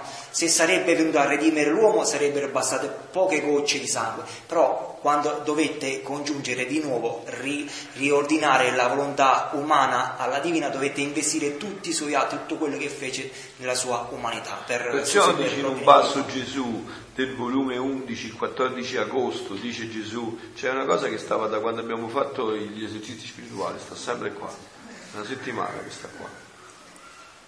Ma è da una settimana che sta dentro. E no, non esce con la finestra, stanno le cose, le... Mm. Allora dicevo, eh, nel volume 11, no, 14 agosto, Gesù dice proprio così, no? Dice, prendiamolo un po' quel volume 11 che lo leggiamo, mettetelo qua il computer così. no? Volume 11 del 14 agosto, Gesù dice, non viene compresa la mia vita nascosta a Nazareth, i 30 anni di vita nascosta, eppure, dice, io non potevo fare un bene più grande di questo, non potevo fare un bene più grande di questo all'uomo dopo della passione, perché avendo fatto tutte quelle, quelle azioni ordinarie di cui nessun uomo può fare a meno, come accendere fuoco, scopare, mangiare, dormire, io mettevo nelle sue mani una monetina, ritorna la moneta, una monetina d'oro di valore incalcolabile, perché praticamente io avevo santificato, divinizzato nella divina volontà ogni atto umano in tutto questo. L'avevo divinizzato completamente in tutto questo. Adesso leggiamo il brano che Cioè, per noi siamo stati fatti a nuova creazione dall'umanità di Gesù Cristo. Quindi la base, la sostanza del vivere nella divina volontà è proprio l'umanità di Gesù Cristo. Senza di essa non possiamo vivere nella divina volontà. Come ripeti un poco. Eh, Dico, noi siamo, fatti, siamo sta- stati rifatti a nuova creazione dall'umanità di Gesù Cristo, no? Quindi senza eh, l'umanità di Gesù Cristo non possiamo vivere nel dono della divina volontà. Non possiamo vivere nel dono della divina volontà, certo, senza l'umanità. Perciò io volevo leggervi questo passo, adesso vediamo se riusciamo a prenderlo, che lo volevo leggere integralmente. Sta bloccato. Allora continuiamo a leggere, poi quando lo troviamo lo vediamo. eh. E oh come godiamo nel vedere, allora eravamo, figlia benedetta del mio amore, io brucio, dove eravamo qua? Figlia benedetta del mio amore, io brucio. Ora questa moneta d'amore è un mezzo che diamo alla creatura di, poterci, di poter dirci, con diritto ti ho amato. Quest'amore, convertito dalla nostra bontà in monete, può comprare ciò che vuole e ama. Quindi può comprare la nostra santità, la nostra stessa volontà, le virtù nostre e se vuole altro amore tiene monete sufficienti come comprarlo. E o come godiamo nel vedere che la creatura non è più povera ma ricca e tiene dando finché può giungere a comprare le nostre virtù, la nostra stessa santità. Com'è bello vederla che tiene la nostra moneta d'amore, che la rende proprietaria dei nostri stessi beni. Ecco, adesso lo leggiamo questo brano che stavamo dicendo, no? 14 agosto. L'anima deve fare tutto perché Gesù è che lo vuole, che lo vuole fare in lei. Trovandomi nel solito mio stato, il mio sempre amabile Gesù mi aveva detto, figlia mia, per poter l'anima dimenticare se stessa, dovrebbe fare in modo che tutto ciò che fa e che le è necessario lo facesse come se io volessi fare in lei. Se pregasse dovrebbe dire è Gesù che vuole pregare e io prego insieme con lui. Se deve lavorare è Gesù che vuole lavorare. È Gesù che vuole camminare, è Gesù che vuole prendere cibo, che vuole dormire, che vuole alzarsi, che vuole divertirsi e così di tutto il resto della vita. Così solo può l'anima dimenticarsi di se stessa, perché non solo fa tutto perché lo voglio io, ma perché lo voglio fare io. Mi necessitano a me proprio. Ora un giorno stavo lavorando e stavo pensando, come può essere che mentre io lavoro è Gesù che lavora in me, è Lui proprio che vuole fare questo lavoro? È Gesù. Io proprio. Sono le mie dita che stanno nelle tue e lavorano. Figlia mia, quando io stavo sulla terra, le mie mani non si abbassavano a lavorare i legni, a ribattere gli odi, ad aiutare i lavori fabbrili del mio padre putativo Giuseppe. E mentre ciò facevo con quelle anime desime, con quelle dita, Creavo le anime e altre anime richiamavo alla vita, all'altra vita, divinizzavo tutte le azioni umane, divinizzavo tutte le azioni umane, le santificavo dando a ciascuno un merito divino. Nei movimenti delle mie dita, chiamavo in rassegna tutti i movimenti delle tue dita e degli altri e se vedevo che le facevano per me o perché io le volessi fare in loro, io continuavo la vita di Nazareth in loro e mi sentivo come rinfrancata da parte loro per i sacrifici, le umiliazioni della mia vita nascosta, dando loro il merito della mia stessa vita. Figlia, la vita nascosta che fece a Nazareth non viene calcolata dagli uomini, mentre non potevo far loro più bene di quella dopo la passione, perché abbassandomi a tutti quegli atti piccoli e bassi, a quegli atti che gli uomini vivono alla giornata, come il mangiare, il dormire, il bere, il lavorare, l'accendere il fuoco, scopare, eccetera, atti tutti che nessuno può farne almeno, io facevo scorrere nelle loro mani una monetina divina di prezzo incalcolabile. Vedete, parla di nuovo di questa moneta, no? Come ne parla adesso? Questa monetina divina, la moneta che lui, lui aveva coniato, coniato ogni nostro atto con la sua immagine. Quindi io ogni volta che mi vado a prendere quell'atto, il mio diventa un atto divino. Ogni volta che cedo il passo alla mia volontà, o come diceva la madre in un'accezione positiva, la distendo, l'allargo all'infinito nella divina volontà, io divinizzo ogni atto perché Gesù l'ha divinizzato per me, la sua umanità santissima ha fatto tutto questo per me. Io facevo scorrere nella romana una monetina divina di prezzo incalcolabile, sicché se la passione li redense, la vita nascosta corredava ogni azione umana, anche la più indifferente, anche uno sbadiglio, un battito di ciglio, la più indifferente, di merito divino e di prezzo infinito. Ogni mio sbadiglio Gesù l'ha fatto per me già. Ogni mio battito di ciglio Gesù l'ha fatto per me, ogni gesticolare della mia mano Gesù l'ha fatto per me. Tutti atti indifferenti che io faccio automaticamente, ma che se li faccio passare nell'umanità santissima di Gesù e quindi attraverso lui li faccio rientrare nella divina volontà, perché nell'umanità santissima di Gesù il centro della divina volontà, io rendo questi atti, Gesù ha reso questi atti di merito divino e di prezzo infinito. Ecco la moneta infinita.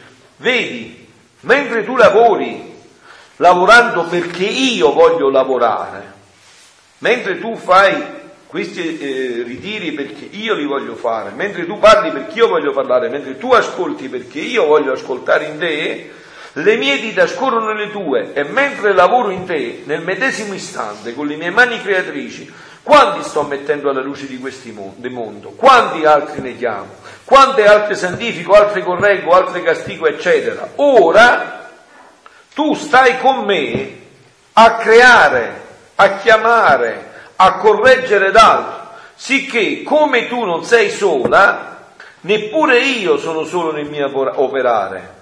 Ti potrei dare un onore più grande, ma chi può dire quello che comprendevo, dice Luisa, il bene che si può fare a noi e agli altri, facendo le cose perché Gesù le vuole fare in noi?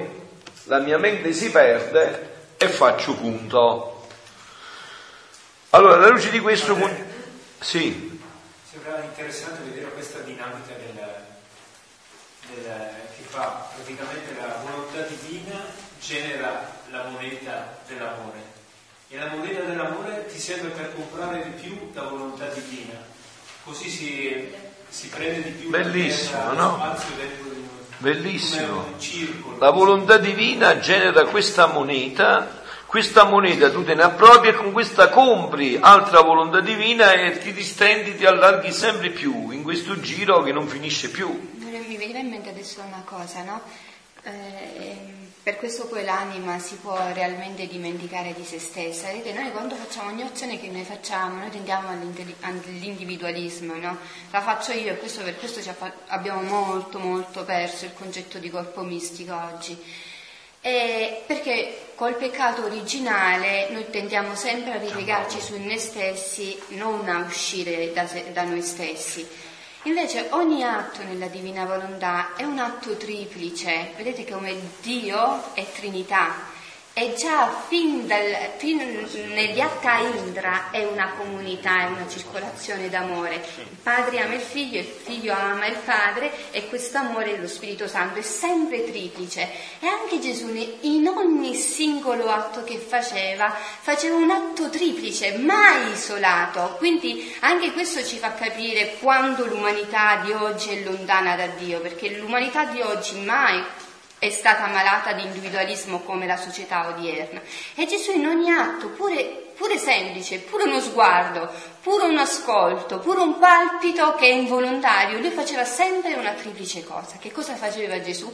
E quindi che cosa dovremmo fare noi? E più lo facciamo, più veramente non è la possibilità poi di, di pensarti dava immediatamente, pure con un semplice palpito, sguardo, movimento, gloria a Dio, immediatamente, subito, gloria a Dio. Secondo, riparazione per tutte le creature che avevano utilizzato quello sguardo, quel movimento, quella parola, eh, quella cosa. Con l'offendere Dio. Con l'offendere Dio, con l'essere indifferente a Dio, o con non dirgli nemmeno grazie, perché noi diamo tutto per scontato. Io do per scontato che domani mattina, oggi pomeriggio, continuo a parlare firmata cambiale con Dio. Io oggi pomeriggio continuo a parlare, no? È grazia. Io oggi pomeriggio, fra dieci minuti, continuo a parlare, a guardare, a sentire. È tutto grazia perché tanti non hanno questa possibilità, è tutta grazia divina eh, che, che mi dà. E quindi anche un semplice grazie. E immediatamente questo rifaceva, eh, implorava il regno della divina, divina, volontà, santificando e divinizzando tutti gli atti. E noi, se io adesso, ad esempio, no, perché anche mentalmente quanto ascolto, posso continuamente farlo, vieni divina volontà ad ascoltare in me, Padre, io voglio ascoltarti per dandoti quella gloria di tutti gli uditi, di tutti gli uomini di tutti i tempi. Voglio riparare per tutte le cose che le creature hanno voluto volontariamente e liberamente ascoltare di cattivo. E, e, voglio con questo atto mio riparare, chiederti perdono per, tutto, per tutti loro e ti prego smalta questi atti, questi, questo ascoltare loro in maniera fatto buono umano, cattivo e con tutti gli atti, con tutto l'ascolto che tu hai dato al Padre, dandogli la gloria massima e riparando per tutte le creature. E in tutto questo implora il regno della divina volontà, in tutto questo voglio implorare che venga, che si anticipi il regno della divina volontà nella nostra umanità. E questo che stavamo dicendo no? trova un fondamento nel Vangelo, dove vi ripeto, abbiamo parlato proprio questa settimana qua, no? Vedete come tutto è venuto a completare, no? Noi parlavamo, il padre ci parlava del discepolo? Dice, in fondo il discepolo? Diceva, deve fare quello che fa Gesù. Nel Vangelo di Giovanni, Gesù che cosa faceva? Che cosa diceva? Mio cibo è?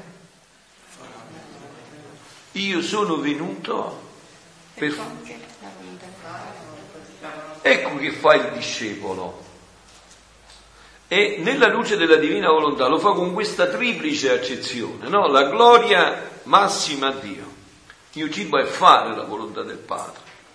Il riparare tutte le offese e di salvare le anime, riparare per tutti coloro che hanno offeso il Padre, perché avete sentito che questi atti hanno un duplice scopo, dare la gloria a Dio, ma contemporaneamente diventare una difesa, una salvezza per l'umanità.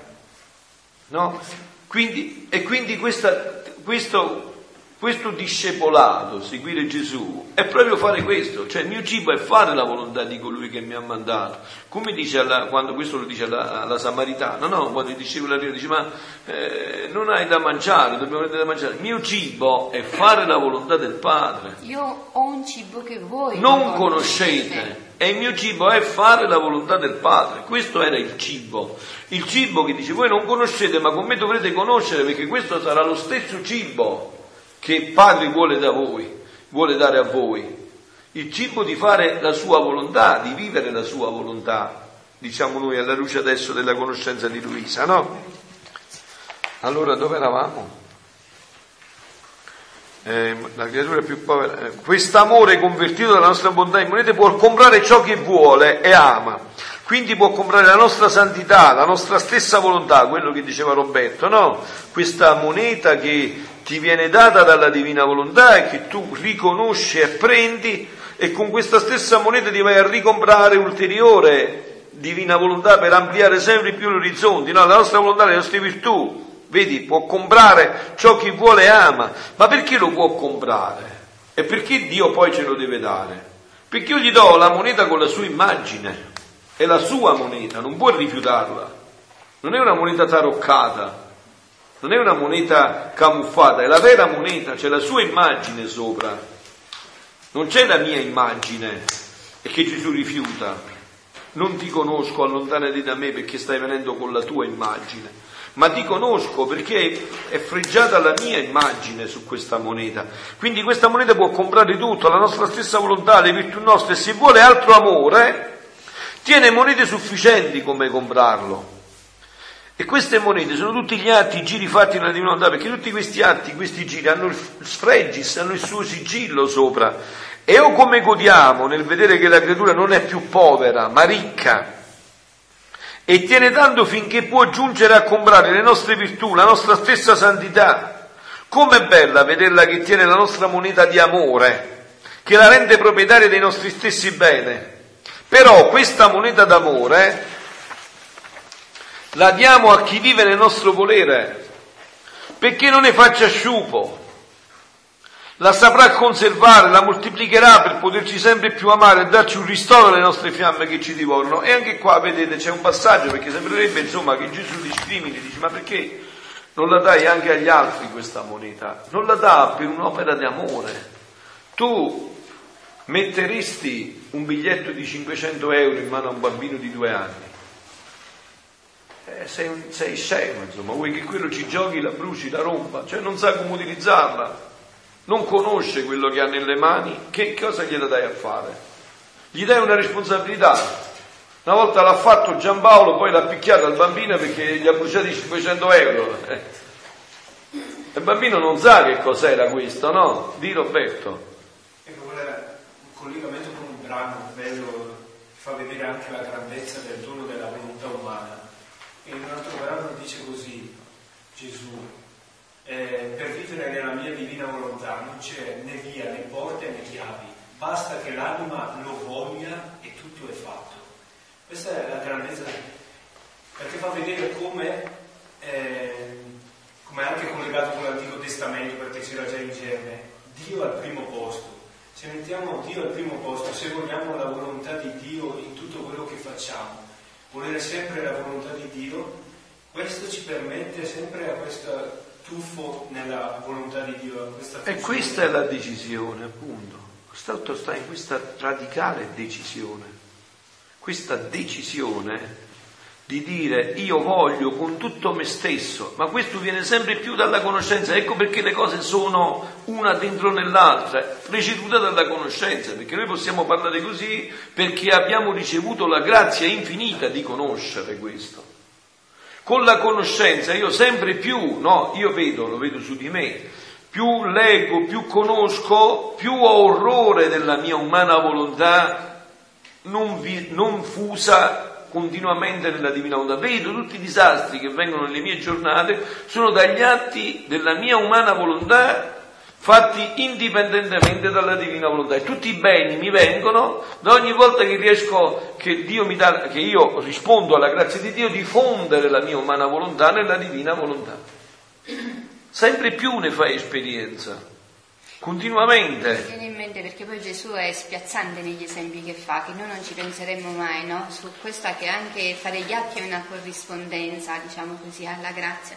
Dice Gesù, fa, per, per, dare un esempio della corrispondenza alla grazia di che cosa succede quando uno corrisponde e quando uno non corrisponde, gli dice, dice Luisa, che cosa succede quando una persona chiude gli occhi? La mano non sa che cosa prendere, il piede non sa se ci sta un ostacolo, non riesce a discernere qual è il bene e qual è il male, non riesce a muoversi o se si muove, si muove molto a tendoni, eccetera, eccetera. Da dove viene tutto il bene?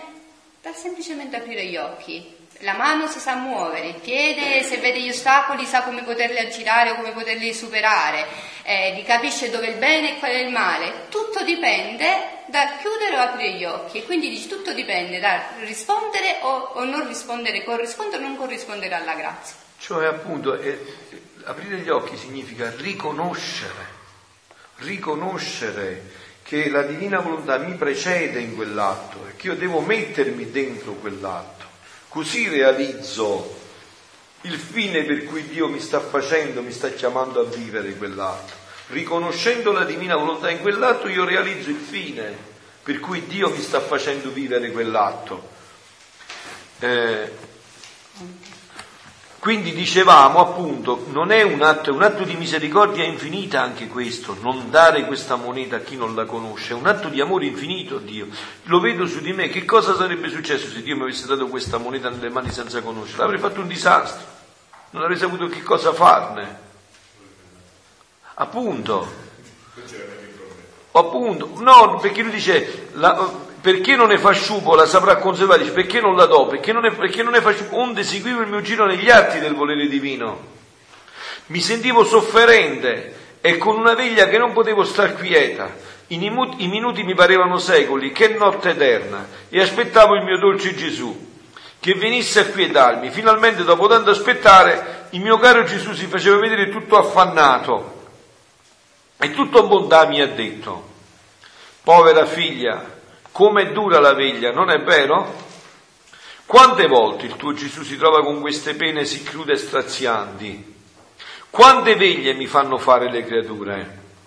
Posso dire che sto sempre in veglia e soffro l'irriquidezza del mio amore. Se la creatura pecca, me la sento sfuggire dalle mie braccia e io veglio, la guardo e la vedo attorniata dai demoni che fanno festa e giungono a burlarla del bene che ha fatto. Guardate, anche qua no?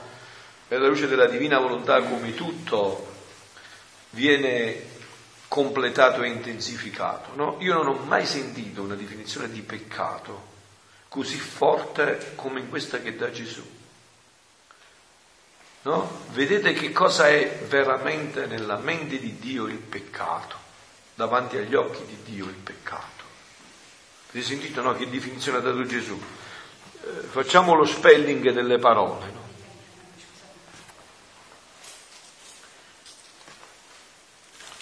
Quante veglie mi fanno le creature? Posso dire che sto sempre in veglia e soffro l'iniquitezza del mio amore. Se la creatura pecca, me la sento sfuggire dalle mie braccia. Quindi il peccare per Gesù è sentirsela strappare dalle sue braccia.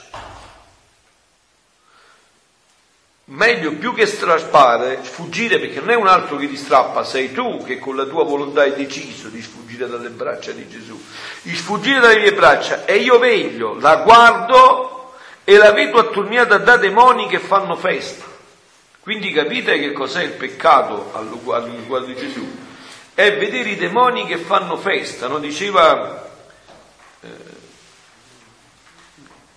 una mistica, una, una persona, una, diceva che Gesù gli ha permesso di vedere l'11 settembre del 2001 in spirito l'inferno e ha visto in quell'ora precisa, Anna si ricorda sicuramente nel settembre del 2001 quando ci sono stati le torri gemelle che sono andate a finire giù, no?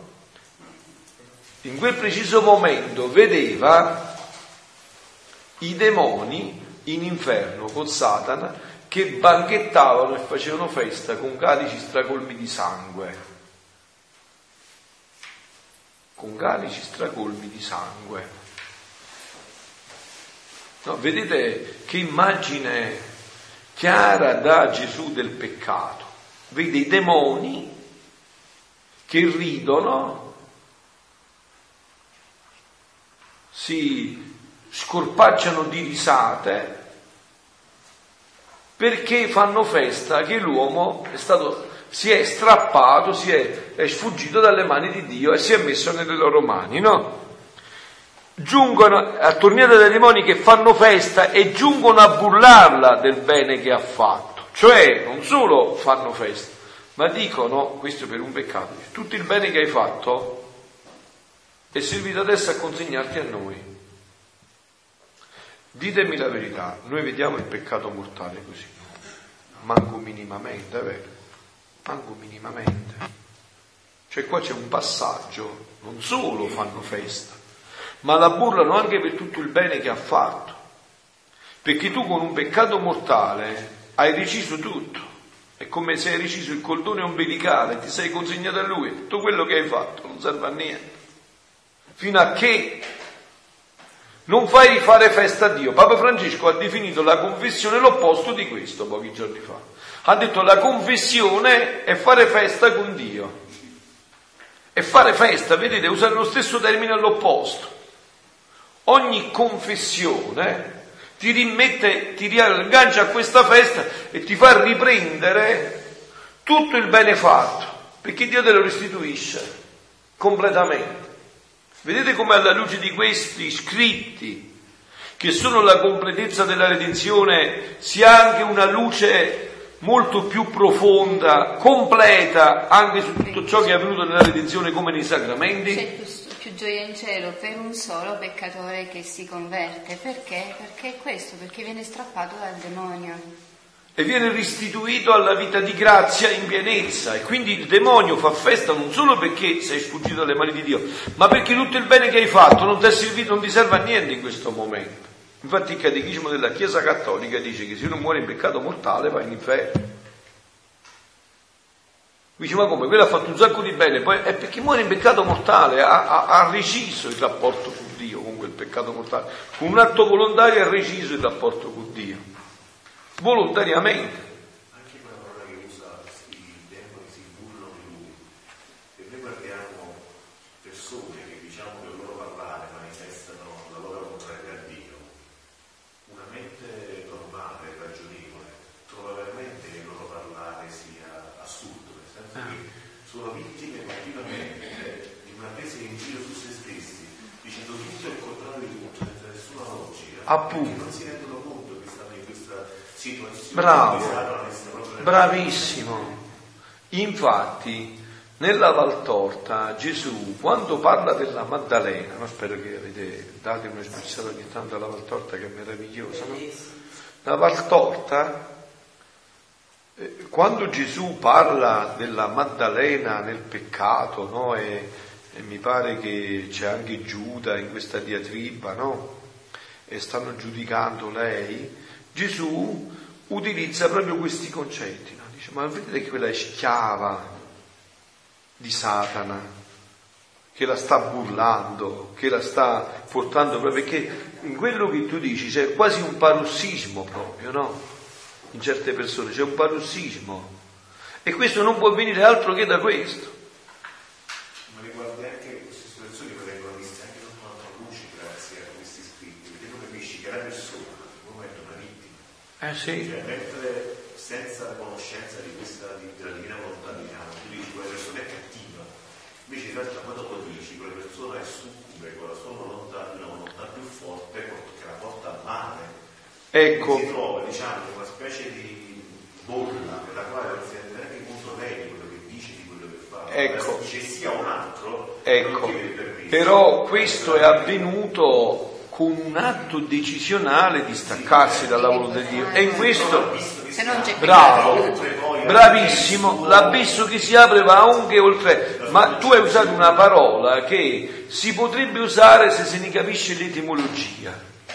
Cattivo, quello è cattivo. Non è tanto un giudicare se conosci l'essenza della parola. Cattivo viene da captivus, che significa catturato. Capito? Catturato dal male. Catturato.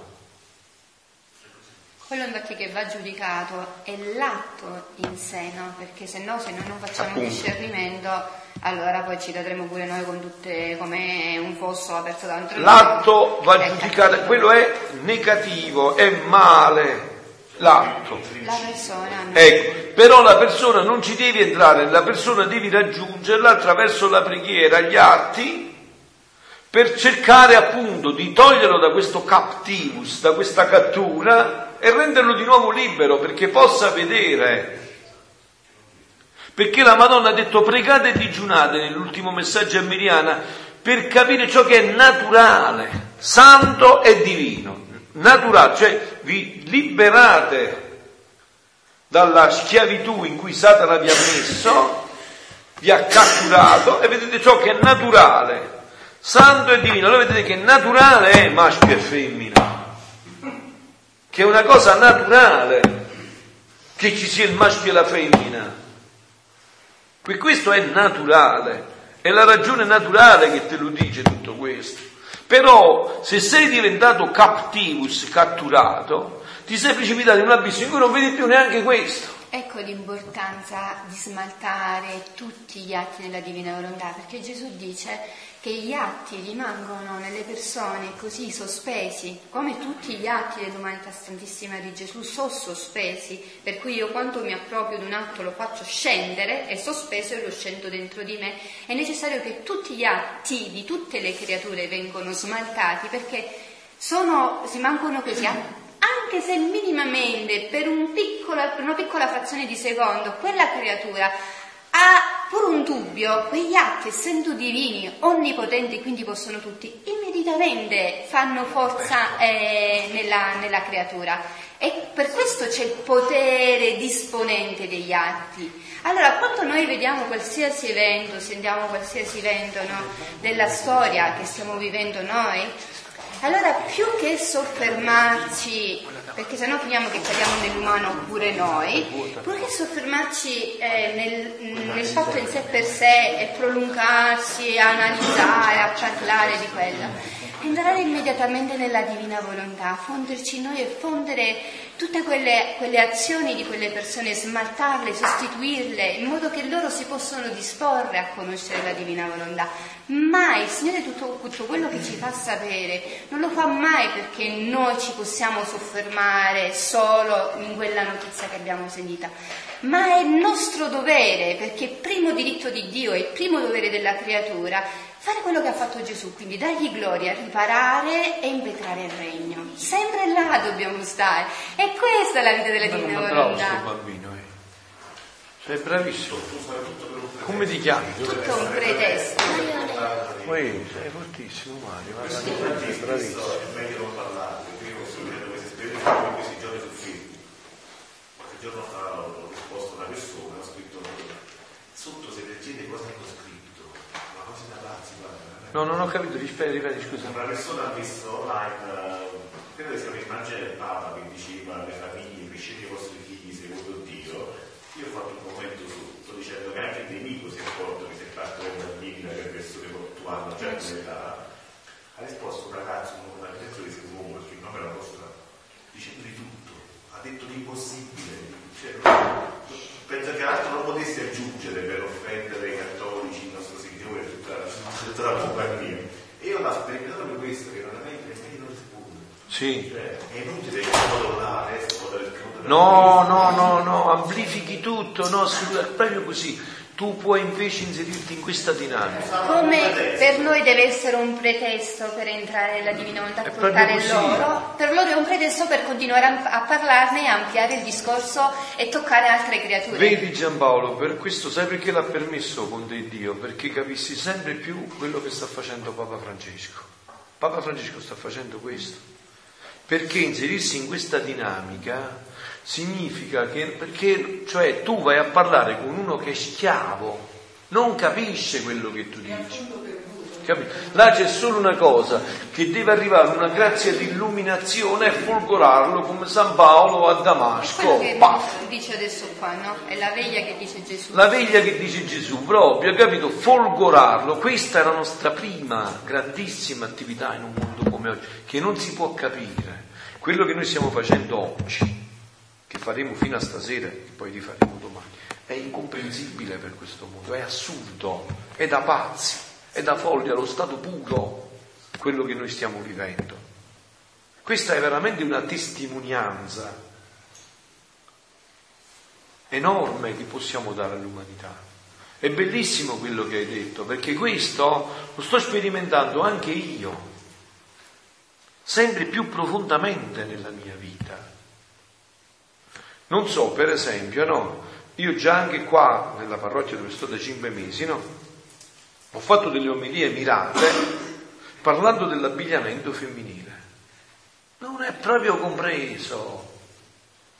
Cioè non capiscono più niente di quello che tu dici. È un altro linguaggio. Usare un certo tipo di abbigliamento è diventato ormai una cosa nella normalità. Hai capito? Nella normalità. E allora tu vedi che veramente qua bisogna implorare una grazia di illuminazione. Perché non, va, non basta con le parole. Perché vedete che dove siamo arrivati adesso, dove siamo arrivati adesso, diciamo, a questa eh, mancanza appunto proprio anche di, di, di, visione naturale delle cose, no? È frutto di tanti peccati che sono stati consumati nel cuore capito? Di tanti peccati che sono stati consumati nel cuore. Non è che in un istante, per esempio, con questo argomento specifico, si è arrivati in un istante a questo abbigliamento femminile. È stato tutto fatto a passaggi graduali, piano piano, quando si è iniziato a dire che San Pio era esagerato, quando diceva certe cose nel 68, lontano 60, erano ipodromi di quello che adesso ci troviamo. Di quello che adesso ci troviamo. È tutto piano piano, hai capito? È tutto fatto così, in questa dinamica, fino addirittura a portare a quello che tu hai detto. No? Hai detto come hai detto, non c'è la parola che potesse aggiungere di più. Non riesci a immaginare un'altra parola da poter aggiungere a tutto questo, appunto. Non riesci a immaginare un'altra parola che si può aggiungere a tutto questo. Una cosa che mi faceva pensare a questo burlare del bene che ha fatto, aggiungo i demoni, è il contrario che fa lo Spirito Santo. Lo Spirito Santo ti fa ricordare il bene e ti dice ma guarda che tu hai fatto questo bene. Ah. Dice loro cosa fanno? Guarda tu che parlavi così bene, guarda che cosa hai fatto. Ti, fa, ti fanno proprio prendere, ti prendono in giro dicendoti vedi che tu non vali niente, tu parli bene ma... Disperati, appunto, disperati, vedi quello che sei, disperati. Se lo Spirito Santo ti fa ricordare ma tu tanto bene. E infatti lo Spirito Santo ha un nome, si chiama Paraclito, Paracaleo, colui che difende, l'avvocato che difende, difensore e l'accusatore, si chiama Satana, no? Ecco Lui è l'accusatore Ti fa ricordare che sei a immagine e somiglianza di Dio, appunto, ti fa ritornare a quella fonte originaria di cui tu mai devi Per uscirne. questo Gesù parla, avete visto anche in questo brano, delle disposizioni. Una de- perché bisogna sempre avere tutto avanti no, nella divina volontà, senza tralasciare niente. Per questo Gesù, co- come i primi passi che fa, fa a Luisa, sia nel volume 1 e che poi approfondisce nei primi dieci volumi, che sono le disposizioni, e senza disposizioni non si può entrare nella divina volontà, nella vita. Una di queste disposizioni è di non pensare al peccato, di non pensare al passato, perché essendo il ricordo non ordinato a Dio, perché nel ricordo eh, Gesù quando parla in volume 12 o 13 nel ricordo delle tre potenze dell'anima, parla del ricordo come eh, Spirito Santo, lo lega allo Spirito Santo perché fa sempre ricordare i benefici d'amore che Dio ha concesso alla creatura il diavolo vuole fare la stessa cosa, come Dio ricorda e sfida la creatura di tutti i benefici, l'amore immenso in cui l'ha tirata e tratta fuori, il diavolo vuole fargli ricordare per deprimere e farla staccare sempre di più da Dio, perché dice Dio non mi può perdonare e farla sempre ripiegare su se stessa. Utilizza sempre, scimmiotta sempre Dio, sempre la stessa dinamica. Infatti a me è successo proprio domenica scorsa, io mi sono trovata in un momento di... per me è stato molto triste, perché io dico questo fatto così, no? Sì, sì. ho regalato un libro di una testimonianza a una persona che conviveva gli anni. Proprio io se gli avessi fatto una pariata a quelle forse... Eppure è una persona che fa la catechista, cioè insomma l'ha presa così male perché, cioè, tu, perché tu, insomma una cosa che io mi sono sentita Ma perché non ho capito, scusa? il fatto di essere scimmiottata no? Ma gli hai regalato che cosa? il libro di testimonianza, la testimonianza solo Dio ama chi Ah. forse l'avete letto. non so. No, ne ho sentito parlare. È di una forte testimonianza. Eh sì. E l'ho regalato pensando così, giusto per... Però io ho scaturito una reazione... Ma perché lei l'ha presa così? Tu ti sei dato un motivo? Perché lei? Io non, Io una so, non lo so, però ho scatenato una reazione in questa persona ancora mo, sto tremando. Ma senza neanche leggerlo il libro lei? non l'ho letta, non l'ho letto, non sapevo neanche di che cos'è.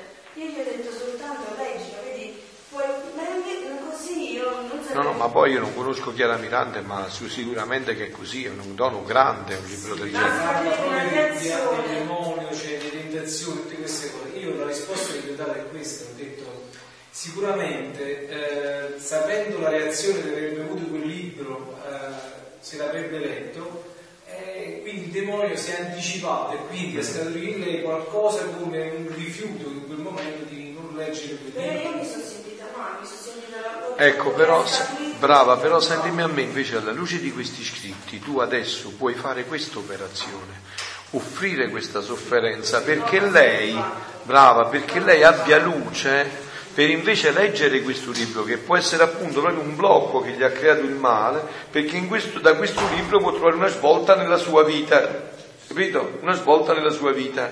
Quindi tu non sentirti male. No, no, io dopo Brava. Ecco, eh sì, certo, eh beh, è chiaro, umanamente a prima acchitto, però adesso vedi, Bravo, però adesso vedi nell'aspetto proprio grande e positivo, perché può darsi che proprio questo, e magari tu adesso, avendo avuto questo, Dio ti smosso per fare atti per lei, proprio per mirarli sulla sua vita, perché possa questo aprirgli il cuore e domani farti dire, guarda, Cioè, perché poi proprio giusto un paio di giorni questo gettante a me, come non, come non fosse successo niente, come se stato un fulmine, boh. Ah, sì, eh, sì, Che è una lotta spirituale. perché il punto è quello. Dice, infatti, eh, quando è, eh, è fatto, povero bene quando viene coperto dal fango della colpa. E io, siccome l'amo ancora, le mando qualche barlume di luce e veglio. Le mando rimorsi per farla rialzare e veglio. I minuti mi paiono secoli, né posso quietarmi se non la vedo ritornare nelle mie braccia. E veglio, veglio sempre, le spie i palpiti del cuore, i pensieri della sua mente per suscitare il ricordo di quanto l'amo, ma che invano e son costretto a vegliare. Che dura veglia! Ecco, vedete, questa dovrebbe essere anche ciò che noi facciamo con le anime. Cercare in tutti i modi di industriarci come suscitare queste cose che ha suscitato Gesù, no? Rivediamole un poco. E io siccome l'amo ancora, le mando qualche barlume di luce. Allora noi la cosa che prima di tutto dobbiamo fare, dovremmo mandare qualche barlume di luce. Questo sapete come si manda, prima di tutto, con la vita. Non si dà quello che non si ha. Il padre proprio qua, in questi giorni parlando, no?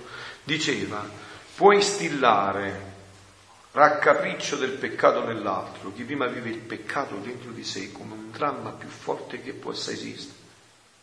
Se tu non hai fatto questa esperienza dentro di te, non riesci a trasferirla all'altro. Se per te il peccato non è la cosa più orribile che possa esistere, non puoi far passare nel cuore dell'altro questo passaggio. Non, è, non si può. Vedete che tante volte anche noi, sia nei nostri dialoghi o se volete ancora di più nel sacramento della confessione, magari questa ahimè, forse soprattutto magari anche per colpa nostra di noi sacerdoti, no? Se non passa questo è perché prima noi non lo viviamo con questa intensità. Se per me il peccato non è l'unico male assoluto, perché così è, perché tutti gli altri sono mali relativi, il peccato invece è un male assoluto, tanto è vero che Gesù se come prima intenzione è venuta per il regno della divinità, però come prima attuazione ha dovuto togliere il peccato, tutto ciò che ha sofferto, l'ha sofferto per pagare il peccato. Se io non vivo questo nella mia vita, con questa intensità, non riesco neanche a trasferirti nel cuore questo. Non ci riesco, perché non lo vivo con questa intensità, quindi non te lo faccio passare, no? Quindi Gesù dice, prima di tutto mandare dei barlumi di luce e poi veglio. Veglio sta per dire, non sai che sto sveglio solo, ma prego, offro, soffro per questo.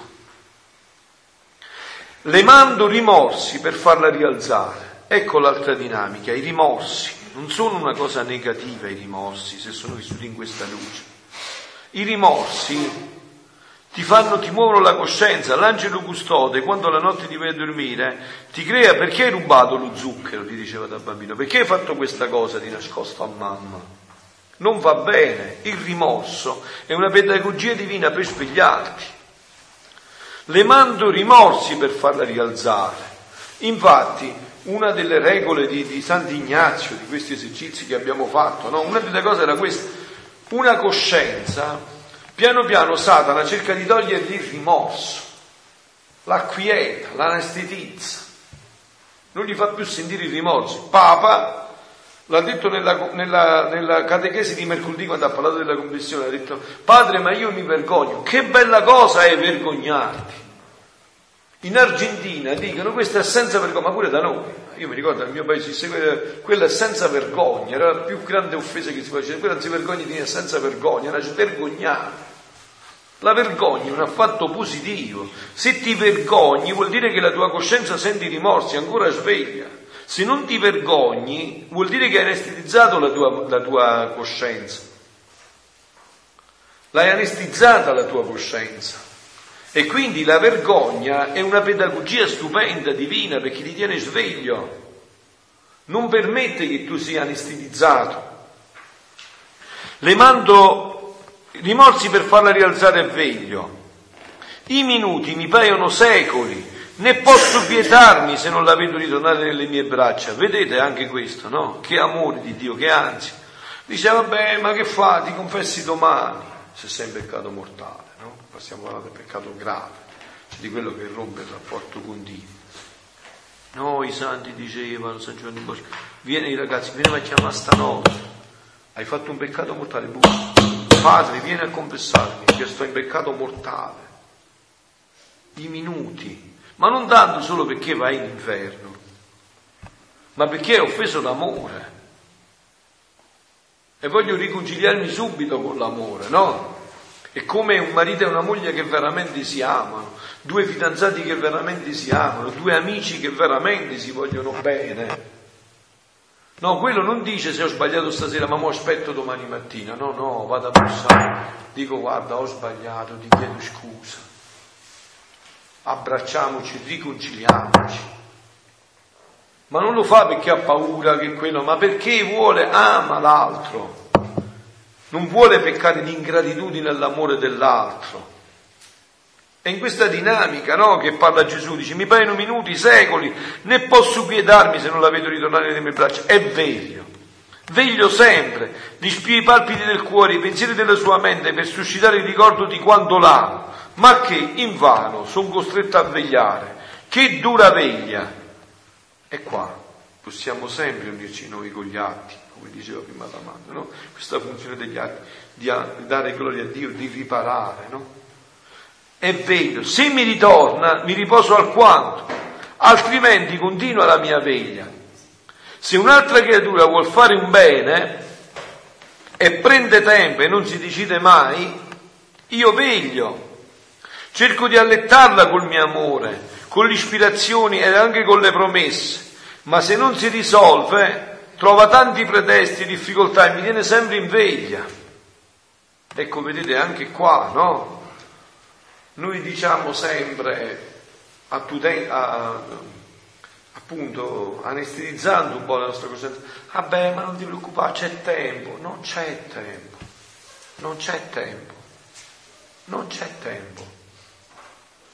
In Cina dice che hanno trovato sotto una, un coso di, di, di, di, di edera coperta, una lapide, no? Dove è scritto non c'è tempo potrebbe essere più tardi di quello che tu pensi. Non c'è tempo. Il bene non va procrastinato, va fatto. Non c'è tempo. Non c'è tempo. Io veglio, quante veglie mi fanno fare le creature e in tanti modi. Ecco la tua veglia per tenere un po' di compagnia alla mia veglia continua. Vedete come Gesù riporta tutto in questo? Ecco la tua veglia per tenermi compagnia nella mia veglia, no? Perciò soffriamo insieme, amami e troverò un piccolo riposo alle tante mie veglie. Forse mettiamo un poco, eh, ci fermiamo un po' e diciamo l'ora veglia, l'angelus, così, perché è intenso, non vorrei che, visto che Anna batteva un po' con le ciglia, vedete che si addormenta.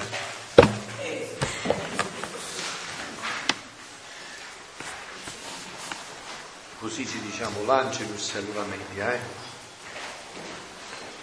Dividiamoci in cori, mettiamoci uno accanto all'altro per poter fare un po' di santa salmodia.